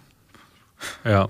Wahrscheinlich ist es das. Ich kommuniziere zum Beispiel mal gerne und sage, ey, ich habe voll Bock auf den Film, ich mag aber nicht diese Pre-Footage Glaube ich, sehen, das weil die mich sogar in dem Fall gemacht. Das schreibe ich normalerweise, um genau dem entgegenzuwirken. Ich sage okay. dann, ich freue mich richtig auf das Ding und genau deswegen will ich es als Ganzes. Das okay, alles klar. Flo Zirkus, um auch Zuschauer zu nennen oder äh, Kommentare schreibende zu nennen, wie aufwendig ist denn die Recherche für eine Folge Post Podcast, beziehungsweise wie genau entsteht eigentlich eine Folge vom Ablauf her? Und da würde ich gleich noch mit hinten dran. Das ist die alte, andere Frage, die ich meinte, so von die viel kam. Und da würde ich gleich nochmal dranhängen, hatte ich gesehen, macht uns das überhaupt denn noch Spaß nach 30 Folgen? Das waren so zwei Fragen, die, die packen sich gut zusammen. Oder willst du, oh Gott, du reagierst so wie darauf, willst du nicht antworten? Nö, also erstmal Recherche, der Aufwand ist quasi nichtig, muss man sagen. Also wir beide ähm, haben es kommt unterschiedlich. Also wenn du natürlich jetzt sagst, alles, was wir sichten, ist auch Recherche, dadurch, dass du es sichtest, dann mhm. ist es viel. Wenn du das sagst, das machen wir ja sowieso, dann ist er nichtig. Aber ich glaube, man muss für Leute auch so. einordnen, dieses Sichten von Dingen, oder wenn ich zu David letzte Woche sage, ja, ich gucke noch Coda, ja klar, dann guckst du noch Coda. Also das sind zwei Stunden, die du guckst und machst. Ob man das jetzt, auf welcher Seite man das sieht, muss man dann selber entscheiden. Also was passiert ist, dass ich immer mal wieder auch Situationen hatte, wo ich dachte, scheiße, ich habe eigentlich nur einen Film diese Woche gesehen, mehr ging nicht. Oder nur eine Serie, jetzt muss ich noch was gucken. Das passiert. Aber eigentlich ist es ja, ne, es ist so wie, verdammt, ich habe heute noch nicht viel gegessen, jetzt esse ich mal einen, einen leckeren Cheeseburger oder so. Das ist ja eine tolle Sache. Und da, um den zweiten Part auch zu beantworten, weil ich mit Filmen ja wahnsinnig, und das geht dir ja sicherlich genauso. Äh, Na, ich glaube, jetzt, komm, jetzt wird's spannend. Ja, ne, weil, weil ich beschäftige mich ja ohnehin die ganze Zeit damit. Ich mhm. gucke ja ohnehin die ganze Zeit, so dass ich schon finde, dass das, äh, ich, dass das auch in 60 oder 130 Folgen bei mir nicht anders sein dürfte, weil da ich glaube, was immer so ein Thema sein wird, ist der Stress, der dadurch entsteht, dass du diese Dinge alle sichten musst, dass du gleichzeitig einen YouTube-Kanal hast, wo diese Dinge passieren müssen. Bei mir noch der Letterboxd-Account, dann gleichzeitig hier im Podcast aufgearbeitet werden muss. Und wenn wir mal ein Thema haben wie Frauen im Kino oder Jason Statham, dann müssen wir natürlich auch nachgucken, was gab es da so. Oder bei, bei Zombie-Filmen, damit wir nicht hierher kommen und sagen, äh, Shaun of the Dead war gut und äh, wie hieß denn dieser eine mit, mit den Zombies da? Und da mussten wir uns aber auch eingrooven, weil wir gemerkt haben, dass das auch unterschiedlich stark manchmal geschehen ist, auch mit unterschiedlicher Ausprägung. Also im Laufe der Folgen hat sich dann quasi auch so der Workflow und die Arbeitsteilung auch noch so ein bisschen verschoben. Die Frage mit dem Spaß finde ich spannend. Macht es Spaß nach 30 Folgen? Klar. Ja? Ja. Hat sie, ja? Ja, hat sich nichts geändert. Hat sie von Anfang an Spaß gemacht? Am Anfang tatsächlich, also sagen wir es mal so, ich, ich hatte am Anfang oder gar nicht am Anfang, sondern es kam so dieser Punkt, wo ich das Gefühl hatte, dass wir, was, und das hast du ja gerade gesagt, wo wir uns eingrooven mussten. Wo ich so ein bisschen das Gefühl hatte, dass der Workload verschoben war, dass ich mehr für den Podcast gemacht habe weil ich häufig dann dieses Thema, ich hatte ja dann noch Instagram mehr gemacht, dann habe ich äh, die Themen oft äh, vorgeschlagen und recherchiert und dann kamen wir auch in so Wochen, wo du halt viel mehr zu tun hattest als ich und dann sagtest so, ah, schaffe ich jetzt nicht mehr zu gucken und das war dann oft so ein Ding, wo ich dachte, mh, hm, darunter leiden am Ende die Gespräche und nur darum geht's mir ja. Ich mache diesen mhm. Podcast mhm. jetzt nicht, nicht in erster Linie, um Geld zu verdienen, sondern der Gespräche wegen und weil ich da Spaß habe, das Thema zu bedienen. Und ich finde, es hat sich jetzt aber in den letzten ähm, Folgen stark gewandelt. Also ich finde, das ist deutlich besser geworden, so dass ich, ich habe da große Freude dran. Ja, wir haben da einiges aufgearbeitet im Hintergrund. Aber ich zum Beispiel heute, ich habe da heute lange darüber nachgedacht, auch der Vater her, ob ich, weil ich habe zur Arbeit so ein schwieriges Verhältnis, weil ich immer aufgewachsen bin, so in einem Haushalt, wo es hieß, Arbeit macht man, um Geld zu verdienen. Und da muss man nicht Freude dran haben. Und ich merke, wie mir das bis heute noch hinterherhinkt, auch wenn wir zum Beispiel nachher Chang-Chi gucken. Ganz viele Leute werden sich total freuen, oh, man kann heute Chang-Chi sehen, das wäre bestimmt spannend, ich liebe Marvel-Filme und so weiter. Und ich setze mich dann oft in so einen Film und bin am Anfang so auf einem Level Null. Und dann hoffe ich, dass mir der Film entweder Spaß bringt oder Überraschung oder Schrecken oder Wut oder was auch immer, der Film mit mir macht. Aber ich freue mich ganz selten vorneweg zu sagen, oh, jetzt nehmen wir den Podcast auf oder jetzt gucke ich diesen Film. Ich gucke dann meist, was erst mit mir passiert. Und ich merke das auch jedes Mal, ich weiß, allein die Tatsache, dass es jetzt eine Form von Arbeit ist, blockiert mich manchmal darin zu sagen, und jetzt habe ich nur Spaß. Weil es ganz tief in mir verankert ist. Leider, dass Arbeit eben auch Arbeit ist. Das versuche ich schon immer abzulegen. Ich glaube auch, die Leute merken das nicht und ich habe auch ernsthafte Freude, wenn wir reden. Ne? Mhm. Aber ich bin da auch, was Stimmung angeht, immer sehr schnell mh, schwierig. Also es gibt manchmal Situationen, wo David und ich, ich will nicht sagen aneinander geraten, aber schon die Stimmungslage mal so gegen Anfang auch ein bisschen schwieriger ist. Dann merke ich, ich brauche ein paar Minuten, um mich zu erholen, wieder auf mein so Level zu kommen und dann zu sagen, okay, jetzt bin ich wieder hier voll dabei und kann jetzt so voll so äh, Freude empfinden. Das ist dann schon, ja, Spaß und das fand ich eine spannende Frage, kann ich gar nicht so richtig beantworten. Du sagst, finde ich auch schön, du sagst frei raus, Spaß, ja klar, wie von Anfang an. Ich weiß manchmal nicht so richtig, was mir Spaß macht, aber das äh, ist vielleicht mal eine Frage für einen Therapeuten. Naja, aber du hast, aber du, ja, wollte ich gerade sagen, das hat wirklich mal für den Therapeuten, ne? weil du ja vieles auch mitnimmst, also gerade auch so, ähm, du bist, da bist du zum Beispiel anders, ne? wenn wir vor einem Podcast irgendwie, wenn die Stimmung nicht so gut ist, du kannst sie nicht so schnell ablegen wie ich. So, ich bin da, äh, glaube ich, tatsächlich so, dass ich dann, weil ich, ich weiß, ich will ja jetzt gar nicht psychologisch werden, ne? aber ich habe nie das Gefühl, dass die Dinge dann so tiefgründig sind, dass sie mich nachhaltig irgendwie. Ähm, Ich lehne einfach strikt generell, äh, glaube ich, Menschen ab, die negative Vibes bringen. Ich habe mein Leben sehr sortiert. Leute, die. dann wirst du keine Menschen mehr um dich haben dürfen. Nee, nee, das stimmt, ne? nee, nee, stimmt nicht, das stimmt nicht. Nee, nee, es gibt Menschen, wo ich weiß, mit denen ist es total wertvoll und wichtig, Zeit zu verbringen und wenn sie quasi eine schlimme Phase haben, immer da zu sein, weil man weiß, da gibt es ein höheres Ziel. Ich lehne es ab, wenn Menschen grundsätzlich alles ablehnen. Oder es gibt ja Menschen, die haben immer was Das zu ist ja meckern. bei uns nicht so. finden, genau, genau. Aber trotzdem hast du, gibt es manchmal Momente, wo die Energie, für einen Impuls einer Energie, manchmal so stark ist, dass ich kurz merke, oh, das geht gerade ins Mark. Und da muss ich dann immer erstmal zuordnen, wo kommt denn das gerade her? Aber das kommt natürlich auch immer mit Leidenschaft und mit vielen Diskussionen. Aber hast du denn am zusammen. Podcast denn Spaß? Also das kannst du gar nicht konkret sagen. Mittendrin. Ich gehe aber ich gehe mal raus aus dem Podcast und sag, oh, die Folge ist gut geworden, ey, schön, da werden sich die Leute auch drüber freuen, das hat mir Freude gemacht. Mhm. Mittendrin merke ich dann, ey, das ist cool, das interessiert mich, das ist ein ehrlicher Moment, hier passiert was, das ist Energie. In dem Moment, wo es aber, wo wir anfangen und ich weiß, oh, jetzt kommen all diese Sachen und darüber reden wir und dann kommt das und jenes, da sehe ich eher noch so die Herausforderung. Da bin ich quasi jedes Mal noch nicht so, oh, das wird jetzt äh, super gut und super geil, weil ich dann auch merke, vielleicht werde ich auch unkonzentrierter. Ich kenne mich selbst, wenn ich nur auf Spaß und Freude aus bin, dann werde ich fachlich manchmal Das ist bei mir völlig anders. Ich bin, Ja. ich sitze wirklich da und denke so, oh, ich freue mich, meine Meinung aus dem System spülen zu können. Wie heute habe ich mich schon gefreut, oh, Candyman, Reminiscence fand ich doof, Coda fandest du super, können wir uns auch kurz streiten. Dann haben wir noch Sweet Girl und zu allem habe ich was Nee. zu sagen und da freue ich mich richtig drauf. Ich habe dann immer näher, das, das ist schön, das ist erstmal super für dich. Ja. Also Glückwunsch, freue ich mich wirklich für dich. Ja. Hätte ich auch gerne, also sage ich neidfrei und nee, sage ich neidvoll, aber nicht missgünstig. Hätte ich auch sehr, sehr gerne. Ich sehe immer erst so die Herausforderung. Ich denke, das kennst du ja, weißt du ja immer, dass ich, ich bin dann eher so, äh, ich ich, schade, will das jetzt ehrlich. gut, finde ich auch schade. Aber es gibt so einen gewissen Anspruch, den will ich immer erst erfüllen. Und erst danach kommt so dieses warme, wohlige Gefühl. Also wenn wir jetzt zu Chang-Chi fahren und ich weiß, es ist cool geworden, dann weiß ich, das war jetzt gut. Vielleicht, weil wir heute kein Placement haben, Robert? Das ist eine traurige Unterstellung, an der auch was dran ist. Ich bin, du, weißt, du weißt ja, du weißt ja, du weißt, ich bin ein Mensch, der, ich, ich finde generell, jetzt mal unabhängig davon, David sagt immer zu mir, Robert, du willst immer Geld verdienen. Das stimmt gar nicht in erster Linie. Es gibt, gibt genug Dinge und das, da führe ich dann immer meine von ihm nie künstlerisch wertgeschätzte Juryarbeit an, wo ich wirklich hunderte Stunden für null Euro irgendwas Ja, aber, äh, guck mal, nee, die Juryarbeit, nee, warte, warte, warte, die. Juryarbeit zahlt auf ein anderes Konto ein, von nee, dem du auch wieder keinen, doch, nein. doch Diese es zahlt kleinen auf Preise deine interessieren keine Ja, Sau. aber du bist dann jemand, der sich, der Ja. dann sich wertgeschätzt Was fühlt. ich aber gerade Moment. eigentlich sagen wollte, ist was ganz anderes. Ich bin grundsätzlich dafür, dass jeder Mensch, egal was er oder sie tut, für seine Arbeit bezahlt werden sollte in irgendeiner Form. Und deswegen finde ich das immer nur auch äh, gut, wenn wir so Partner zum Beispiel im Podcast haben. Ich will auch keinen Hehl daraus machen, aber ich bin der Letzte, der nicht auch Dinge machen würde, wenn ich sie wichtig finde, ob ich dafür Geld kriege oder nicht. Das ist, ist schon wichtig, äh, mir zu erwähnen an der Stelle. Jetzt haben wir lange über eine Frage geredet, aber das Thema Spaß und Arbeit ist, glaube ich, auch eins, da kann man richtig lange drüber reden. Ich glaube, du musst, kannst da vor allen Dingen, weil ich meine, bei mir kommen die Antworten diesbezüglich ja häufig aus der Pistole geschossen. Seit Jahren kriege ich das ja mit, dass du da oft sehr uneinig bist, wie du zu dem Thema stehst. Was ja auch okay ist. Es kann ja sehr ambivalentes Gefühl sein, ne? Ich glaube, weil meine Urangst immer so ist, dass ich irgendwann das Gefühl habe, nicht, ich will nicht ausbrennen. Ich will, will nicht zehn Filme am Tag gucken oder vier oder so, weil ich dann denke, ah, was ist, wenn du mal ausbrennst, weil ja auch vieles so darauf basiert. Und mir das ja auch wirklich Freude bringt. Ich merke immer, wenn ich zwei Tage keine Filme gucke, oh, ich habe richtig Lust, ne? Und ich merke dann auch so bei Coda, der mich ja abgeholt hat, wie schön ich mich verlieren kann in so einem Film.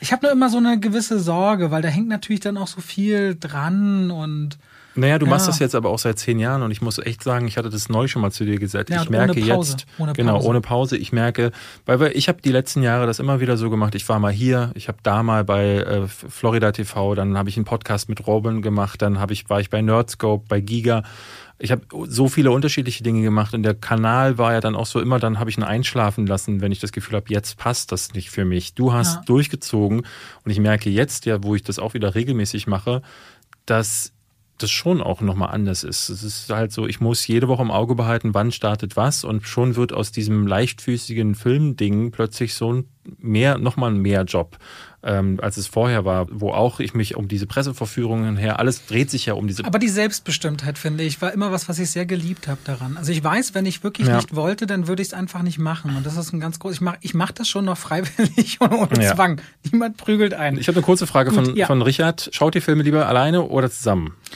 Und welche hm. Personen sind euch am liebsten? Ich kann es ganz kurz machen. Ich schaue Filme viel, viel lieber alleine. Ich mag es überhaupt nicht, wenn Leute dabei sind. Ja, eigentlich mag ich es lieber alleine. Da gibt es gar keinen Aber. Ich schaue sie beim ersten Mal lieber alleine, beim zweiten Mal immer lieber mit anderen, weil dann will ich gern anderen den Film zeigen und sehen, wie sie reagieren.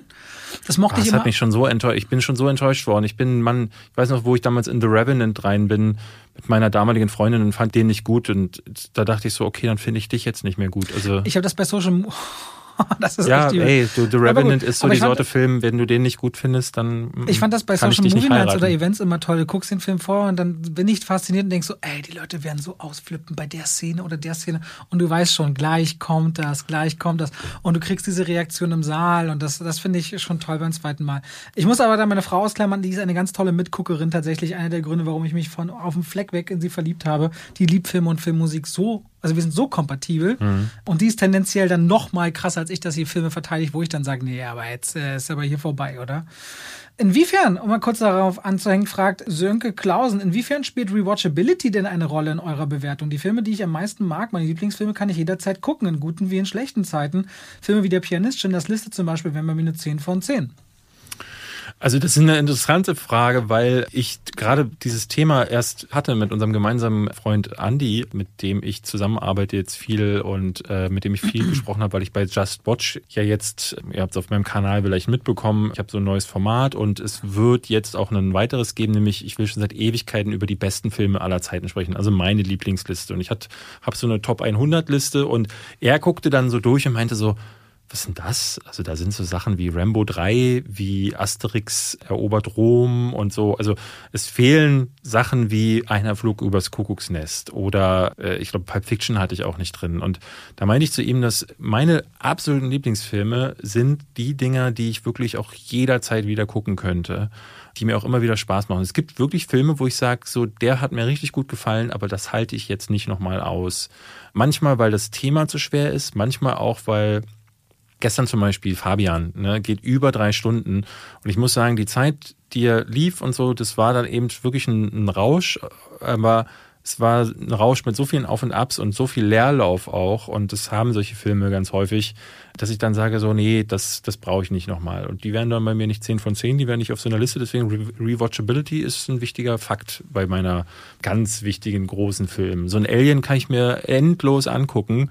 Aber es gibt viele Sachen, wo ich es einfach nicht, also in Aber 2001. Für die eigentliche Bewertung von einem Film? Das hm? ist ja die Frage für die eigentliche Bewertung dann von dem Film. Das ist immer unterschiedlich. Da würde ich dann schon andere Maßstäbe ansetzen. Aber ich meine, man muss ja sowieso sagen, die eigentliche Bewertung spricht ja sowieso äh, den eigenen Geschmack auch an. Und so, wenn wir mal Mad Max Fury Road äh, nehmen, dem ich die volle Punktzahl gegeben habe, äh, als einer der wenigen neuen Filme, die ich in letzten, im letzten Jahrzehnt gesehen habe, da wird jetzt jemand sagen, der jetzt Dr. Seltsam oder irgendwas von Stanley Kubrick oder Citizen Kane daneben hält oder Metropolis von Fritz Lang, der wird dann sagen, Moment mal, wer sind diese Leute, warum ist da so viel Sand ähm, und warum gehen die äh, Kameraeinstellungen nicht alle 20 Minuten lang? Und das mag dann gerechtfertigt sein, aber hier geht's ja dann wirklich nur um mich und meine Bewertung und mein Empfinden. Und deswegen ist da vollkommen, also meine Lieblingsfilme kriegen von mir dann auch die höchste Bewertung und dann ist mir dann relativ egal, ob zum Beispiel die allgemeine Kritik, zum Beispiel Coda ist ja so ein perfektes Beispiel. Coda fand ich schrecklich und die äh, internationale Presse feiert den total. Ne, das ist dann mein Geschmack, der dann sagt so, nee, funktioniert für mich nicht. Da möchte ich schon zu stehen. Gut. Ich finde Watchability, man spürt das oft bei einem Film schon. Mir geht das zumindest so, wenn ich ihn das erste Mal sehe, oh, den will ich am besten normal gucken. Das hatte ich bei Free Guy zuletzt, wo ich dann dachte, okay, den will ich nochmal angucken. Da gibt es noch einiges zu entdecken und zu, daran zu machen. Ich finde, so in der Rückwirkung was ein Film für mich bedeutet, ist das ein ganz großes Thema. Deswegen für mich La La Land zum Beispiel so ein Riesending ist. Für die eigentliche Bewertung, also wenn jetzt auf dem YouTube-Kanal erscheint, ob ein Film gut ist oder nicht gut ist, da spielt es kein so großes Thema, weil da geht es für mich um die erste, das erste Erlebnis mit einem Film, wie das einschlägt oder nicht einschlägt. Das heißt, für die eigentliche Bewertung nicht so sehr, aber wenn mich im Nachklapp jemand fragt, ey, die besten Filme ab der letzten zehn Jahre meinetwegen. Da ist das immer schon ein großer Faktor, weil man, ja, deswegen sind auch so Sachen wie Zombieland und so für mich einfach total cool, weil ich jederzeit wieder gucken kann. Mhm. Ja. Ich habe äh, hier eine Frage von Tobias. Gab es schon mal die Anfrage von Studios, ob ihr gegen Geld einen Film besser bewertet? Nee. Kann ich klar sagen, nein. Ich glaube auch, das dürfen die gar nicht. Also, weil du könntest sowas ja immer als Bestechungsversuch gegen sie verwenden und das wäre ein Riesenskandal, wenn das irgendeiner. Das wäre ein Skandal, aber ich glaube, es wäre nicht mehr illegal, oder? Weil wir ja weder jetzt offizielle Journalisten sind. Ich habe noch einen Presseausweis gar nicht von diesem Jahr und ich weiß gar es wäre nicht, nicht illegal, aber das kannst du ja, ne, also wenn das rauskäme und dann kann man ja relativ einfach mutmaßen, dass du nicht der einzige Fall bist. Das ja. würde sich niemand erlauben. Nee. Ich habe Fälle erlebt als Spieleredakteur, weil damals war ich ja auch wirklich Chefredakteur eines großen Verlages. Und da habe ich Situationen erlebt, wo versucht wurde, mit anderen Methoden Wertungen zu erzwingen oder zu verbessern oder so, wir wurden gebeten, ungefähr, dass man die, dass man die nächsten, die Anzeigen, die im gleichen ja Heft, Anzeigen, Anzeigen weg oder du wirst nicht mehr eingeladen oder äh, ne, kriegst keine Spiele mehr zugeschickt. Ähm, was häufig auch genutzt wurde, war, dass Leute gesagt haben, hm, könntest du dann vielleicht darauf verzichten, einen Test zu machen, wo ich dann gesagt habe, ey, sag mal, geht's noch? Das ist ähm, nur ein einziges Mal passiert mir in den zehn Jahren das von einem Studio, das, das hast du letztes erwähnt, Mal erzählt, genau, ja. Trunkenheit und ja. aber auch sofort eingebremst, das sonst nie tatsächlich passiert nicht, nee. Nee, das ist in der Filmwelt so nicht passiert. Ich hatte das immer gerade bei Events manchmal so als Vorwurf von Zuschauern, dass sie dann meinten, klar, findest du den Film jetzt gut, hast du ja auch ein Event zugemacht, haben sie ja bezahlt und anders. Na, ich gesagt, nee, es läuft ich, andersrum. Ich, ich gucke die Filme vor und dann Ich hatte, ich hatte jetzt den konkreten Fall bei mir auf dem Kanal, weil ähm, Universal hat für, äh, einen Placement gebucht für Candyman und ich hatte gesagt, ich würde gerne mal wieder ein Essay machen, weil ähm, das scheint in dem, trotz Artikel 17 zu funktionieren, weil die anderen machen es einfach weiter. Dann hatten die gefragt, ob ich dann neben dem Essay in dem Essay direkt auch gleich die Bewertung machen könnte, ob das eine Möglichkeit wäre. Hast du äh, gemacht? Äh, nee. Weil ich, weil ich, gesagt habe, so ich kann ja nicht, trennen, ja. Ne, das muss man mit voneinander trennen. Ähm, ich habe mich jetzt dazu entschlossen, gar keine Kritik zu Candyman zu machen, weil ich glaube, ein Video reicht völlig zu dem Thema. Ähm, und wenn die Leute was wissen wollen, was ich davon halte, gibt es immer noch Letterbox und äh, diesen Podcast hier. Also es ist ja nicht so, dass es diese Nachricht gar nicht gibt, aber das kann ich nicht bringen. Also ich kann nicht sagen, übrigens, dieses Video wird bezahlt und ey, zufällig finde ich den Film auch noch geil äh, und deswegen, da muss man in einem Video, definitiv aber in separat einem Video. die Kritik zu machen, daran, die Kritik separat finde ich völlig unproblematisch, ja, ehrlicherweise. ich auch, aber ich würde jetzt nicht machen wollen, weil ich Weil glaub, selbst wenn du es nicht machst, hast du jetzt, wächst du ja genauso den Verdacht bei denen, ah, und jetzt kommt keine Kritik zu Candyman. Äh, nee, nee, ich sage ey, am Ende, du weißt, was ich meine. Ja, ja, ich sage am Ende sogar, dass, wenn ihr die Kritik haben wollt, so, aber mir geht es vor allen Dingen darum, auf YouTube merke ich auch gerade so, Escape Room 2 zum Beispiel lief gar nicht. Das läuft klickmäßig dann einfach nicht so gut. Und du machst ja so bei dir ist eins nach dem anderen. Du machst eins dem anderen, aber du machst auch wirklich viel, nicht auch nicht alles, aber du machst halt sehr viel und das ist nicht mein Anspruch. Ich möchte schon die Sachen machen, die also ich würde Candyman normalerweise machen, aber ja. weil ich jetzt schon sehr viel im Essay drüber spreche, ich würde mich eh nur doppeln in der Kritik, weil diese ganzen Themen wie Rassismus, Gentrifizierung Hast du eigentlich den so. Spider-Man No Way Home Trailer gesehen? Haben wir eine Tra äh, Frage auch bekommen tatsächlich. Tatsächlich. Soll man das jetzt noch, soll man das abschließend für heute machen und ein paar Fragen mitnehmen? Dann wir haben noch 20, wir haben noch 10 Minuten, Robert. Ja, so, kein Ranking? Nö. Ach so, okay, Nö. gut. Dafür haben wir noch viel zu viele andere Sachen. Nee, wir hatten tatsächlich die Frage, äh, wie wir, die beide, die ja von Marvel ein bisschen übersaturiert sind, wie wir diesen neuen No Way Home Trailer fanden. Ich kann wie fandest du ihn? Also. Vielleicht kann ich auch ganz kurz was zu Eternals sagen. Niemals, ganz kurz, niemals, wenn Doc Ock, also Dr. Octopus sagt Hello Peter im Trailer, steht da Tom Holland gegenüber. Hoffe ich. Also man sieht, dass, dass da, da steht Toby Maguire gegenüber und sie revealen es jetzt nicht. Ich finde Stephen Strange total komisch, dass er sich da so verhält und diesen Spruch rausdrückt, wobei ja. er sich eigentlich immer bewusst ist für die Wirkung und noch in seinem eigenen Film sagt, teach me und auch alles immer so ins Gefühl gerückt und also bin gespannt, wie sie es nachher im Film auflösen. Es wirkt total komisch, weil er noch in Infinity War jemand war, der so, ne, also selbst, weil so große Angst davor war, dass das Universum oder dass das in Gefahr geraten könnte, dass er gesagt hat, okay, den Stein rücke ich nicht raus, selbst wenn es euer Leben bedrohen würde. So, jetzt kommt Peter Parker und sagt so, oh Mann, jetzt weiß jeder, dass ich die, und er so, okay, lass uns einen gefährlichen Zauberspruch machen, der die, das ganze Universum bedroht. Das, das einfach. Vor allem gerade Stephen Strange würde ihm das sofort sagen, hier gibt es jetzt folgende Regeln. Du hältst die Fresse, wenn der anscheinend, also entweder Peter Parker muss dabei stehen bei diesem Spruch, damit er eben diese Gedächtnisauflösungssache machen kann. Und dann kann man auch vorher die Regeln erklären. Jeder wird es vergessen und so weiter und so fort. Also diese Szene, dass er dann da reinquatscht und dann in dieses Multiverse dann eben reinbricht, weil Peter da irgendwas versaut. Also ganz komisch auferzählt. Nun haben sie es wieder. Jetzt können wir wieder diskutieren über dreiminütige Teaser-Trailer. Mm, ist ja leider so. Ich warte auf den nächsten, Entschuldigung, habe ich verschluckt, Trailer, um zu gucken, was dann der große Reveal wird, ob dann Tobey Maguire und, und Andrew Garfield dabei sind. Das hat mich jetzt nicht gecatcht. Mich auch gar nicht. Schlimmer fand ich nur den Eternals-Trailer neulich. Der war wirklich, wirklich übel. Ich hatte, glaube ich, in einer Sprachnachricht oder in einer Nachricht geschrieben, so beschissen, dass es weh tut. Den fand ich richtig mies. Der ist halt einfach nur, es ist einfach nur tragisch, dass die einen drei Minuten Teaser haben und trotzdem ich das Gefühl habe, es gibt keine Spannungskurve, es gibt keinen einzigen Moment, wo ich dachte, wow, das reißt jetzt gerade mit. Also ich erinnere mich noch an die Zeiten, wo Inception einfach nur die Häuser hochfalten musste, um äh, zu sagen, okay, das ist was Besonderes, was ich im Kino sehen will. Klar, mittlerweile hat das äh, Level der Spezialeffekte äh, eine Höhe erreicht, wo du halt die Leute eigentlich nicht mehr wirklich catcht. Aber dann versuch es doch mit anderen Mitteln. Sie probieren es jetzt hier mit Doc Ock und man weiß ja schon, dass eigentlich, ne, ich hatte irgendwie gesehen, das ist ja sogar Willem Dafoe und das. Und man sieht diese Granate vom Green Goblin, also wahrscheinlich ist ja, es das also, es, es wird ja gemunkelt, dass die Sinister Six endlich zusammenfinden. Ähm, also diese, die größten, die sechs größten Antagonisten von Spider-Man sich zusammentun. Aber dann macht doch das, zeigt doch Andrew Garfield, zeigt doch Tobey Maguire stattdessen das einfach pure Langeweile. Also ich fand das ganz, ganz ströge. Ja, das immer uns, nee, ich fand es nicht so schlimm wie du, aber das ist ja oft so. Aber da kommen bei mir keine Vibes auf, dass ich denke, das Ding will ich jetzt sehen. Ich frage mich da wirklich so, ich habe heute wieder im Netz gesehen, Hype, Freunde von mir schreiben, ich bin so gehypt, auf Twitter das Ding trendet und ich denke mir so, sehen, haben wir zu viele Trailer gesehen? Sind wir beide absolut abgehärtet oder sind wir also du bist ja noch mehr Hype-empfänglich als ich, aber ich denke mir so, was sehe ich da an dem Trailer nicht, was ich nicht schon zigmal gesehen habe. Es ist unglaublich, wie dieser Trailer gar nichts mitbringt und dennoch die Leute ausrasten. Das verstehe ich nicht. Ich es gibt keine Musical Cues. Also ich erinnere mich an den ersten Force Awakens. Trailer, was ist der letzte Trailer, wo du gehypt warst? Fragen wir mal so. Jetzt ganz äh, konkret mochte ich den, äh, den letzten es klingt jetzt quatschig, so weil Nein. nee, Titane äh, den Trailer. Also ich fand den äh, Titane Trailer jetzt okay. super. Aber gab es einen letzten großen zu einem großen Film Trailer? Ist das nicht Batman?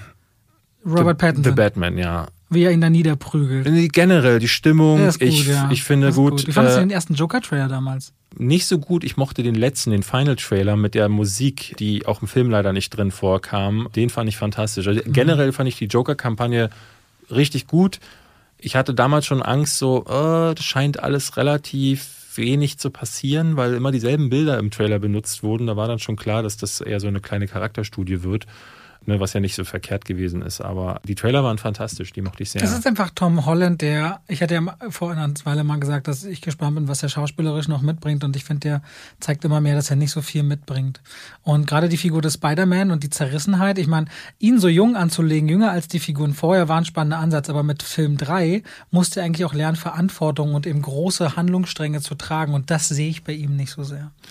Ja, ja bis es fängt schon wieder so überverkompliziert an. Ne? Also du hast einmal diese Ebene, die im letzten Teil ja schon äh, vorangetrieben wurde, nämlich seine eigene Identität wurde verraten. Das ist erstmal der Ausgangspunkt. Dann geht er zu Doctor Strange, dann wird das Multiverse geöffnet, dann kommen jetzt offenbar alte Spider-Mans und neue Gegner. Das, dieser Film wird doch viel zu voll werden. Da sehe ich das schon so. Also ich, ich erinnere mich noch an Zeiten, an denen die Leute sagten, drei Bösewichte in Spider-Man 3, das ist aber ein bisschen viel, der ja auch völlig uneben wirkt wirkte. Und heute wird es einfach hingenommen, dass Christopher Nolan und wie sie alle heißen, uns mit ihren Geschichten zuspammen können, in denen es zwölf Plot-Ebenen gibt, nichts passt zusammen und dann und die Leute sagen, geil, vier Stunden sechs Snyders äh, Justice League Cut, so geil, ich hab, hab wird richtig gut unterhalten worden für, in jeder einzelnen Geschichte, die da irgendwie drin vorkommt. Also das verstehe ich einfach nicht. So, ich, es, Plots können gerne auch komplizierter sein, Aber wenn es einfach nur wirkt wie so, ein, wie so ein Kartenhaus, das aufeinander gestapelt wird und das aber keine homogene Mischung ist, das finde ich einfach, finde ich einfach schade. Ich glaube, so das Darunter Wort, was mir dazu einfallen würde, wäre wahrhaftig. Wenn ein Film quasi wie eine Verpackung wirkt, aber da ist nichts, nichts drin, nichts, was so. Ich sehe da am Anfang Zendaya und Peter Parker zum Beispiel rumliegen und ich spüre nicht, dass die beiden miteinander was Besonderes haben. Nee, aber das ist Zendayas Ja. Problem. Also ich sehe jetzt schon wieder die ich sehe es auch bei Tom Holland in den, in den Hast du das bei Tom. Holland irgendwie gesehen bei, bei, wie hieß der Film, der dann auf Sky sofort rauskam mit, Äh, Cherry. nein, das war Ach so, äh, Case Walking. Chaos Walking. Also Ja, ich ja. sehe bei dem nicht, Nee. ich sehe bei dem nicht Romantik. Sehe Nee, ich nicht. aber ich finde zum Beispiel bei ihr auch Dune. Und bei man, Andrew sieht, man sieht bei Dune bei ja noch nicht Tobey viel. Habe ich das gesehen, wollte ich immer sagen. Also da habe ich Liebe gesehen. Ja, ja, Andrew Garfield ist ja auch eine Bombe. Also ich habe die Szene Stone ja auch. geliebt, wie Emma Stone leider da stirbt. unter den wahnsinnig krasse Kameraeinstellungen. Gut, wir normalerweise machen wir es ja das so, dass wir mit einem Trivia beginnen und mit einem Top 5 enden. Wir enden jetzt auch mit einem Trivia. Fällt dir gerade was ein? Wusstest du, dass die Zeit, also sie stürzt ja von so einem ja, das wusste ich, Uhrturm. was jetzt kommt, glaube ich. Genau, ja. und die Uhr bleibt zu einem bestimmten Zeitpunkt stehen. Ich glaube 10 Uhr 8 oder irgendwie sowas oder 1 Uhr 8. Und das ist die 108 ist die Ausgabe der Spider-Man-Comics, in der Gwen Stacy tatsächlich auch stirbt. Und das fand ich einen schönen Verweis, dass die Uhr genau in dem Moment stehen bleibt, auch wenn der, der Moment tragisch ist. Ich bin übrigens einer der wenigen, ich kann bis heute nicht verstehen, warum Amazing Spider-Man 2 in der, in der Kritik, aber auch bei vielen Fans fand den super. fand ihn furchtbar. Ich finde ihn super. Ich mochte auch total. super. Also ich fand ihn besser als den ersten Amazing Spider-Man und, auch die Szene auf dem Times Square, als Electro da die Gitter Ja. elektrifiziert. und ehrlich gesagt auch besser als der die. kehrt ja auch wieder, ne? Hä? Der kehrt ja auch Ja, wieder. ja, Stimmt genau. ja. Gut, Leute. Haben wir es für diese Haben Folge. wir's? Wir nehmen ein paar Fragen mit rüber in die nächste Folge, da wir da weniger Filme auch haben werden. Verzeiht uns bitte. Aber es war jetzt, glaube ich, die klügste Du Lösung. sagst, weil das, du sagst das so. Also weil, weil, ich glaube nicht, dass wir weniger Filme haben, weil wir werden nächste Woche Shang-Chi haben. Und? Äh, Wollen wir nicht noch über What If mal sprechen? Da hast du ja auch überlegt und dann? Dann können wir über den neuen Witcher-Film sprechen auf Netflix. Okay, aber das sind schon Sachen, die, die ziehst du jetzt aus den Fingern. Das, also es sind keine Muss, es sind keine Muss dabei, meine Na, ich. das weißt du Wir haben nicht. Shang-Chi, ich hab, das habe ich vorhin angeguckt und gemerkt, es sind weniger. Okay, alles klar. Also äh, hättest du mir jetzt sofort fünf rausgehauen, aber ich glaube, du kannst nicht. Wir, wir, du wolltest ja noch nachholen. Candyman 2, Candyman 3 und Candyman 1 hast du ja auch nicht geguckt. Über die wirst du dann nächste Woche mit So mir beenden wir sprechen. doch diese Folge mit einem Vorwurf. Vielen Dank. Bis nächste Woche, Leute. Macht's gut. Tschüss. Danke fürs Zuhören.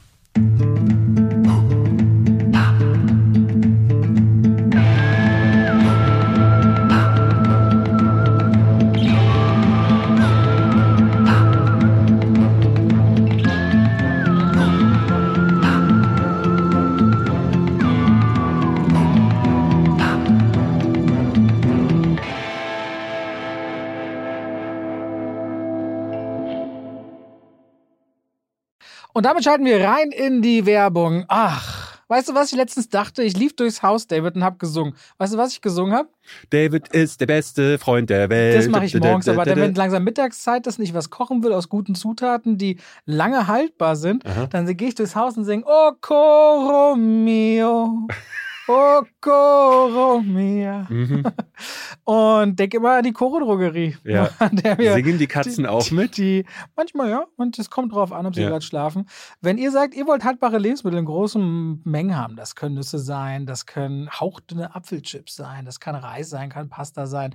Ich habe, auch wenn ich Salate mache, immer schön so Zuckermais aus der Dose, ob wieder Erbsen, Kichererbsen, wenn ich Hummus mache, leckere Tahini. David, es gibt so unglaublich viel bei Koro. Ich habe jetzt auch deren Teller bestellt.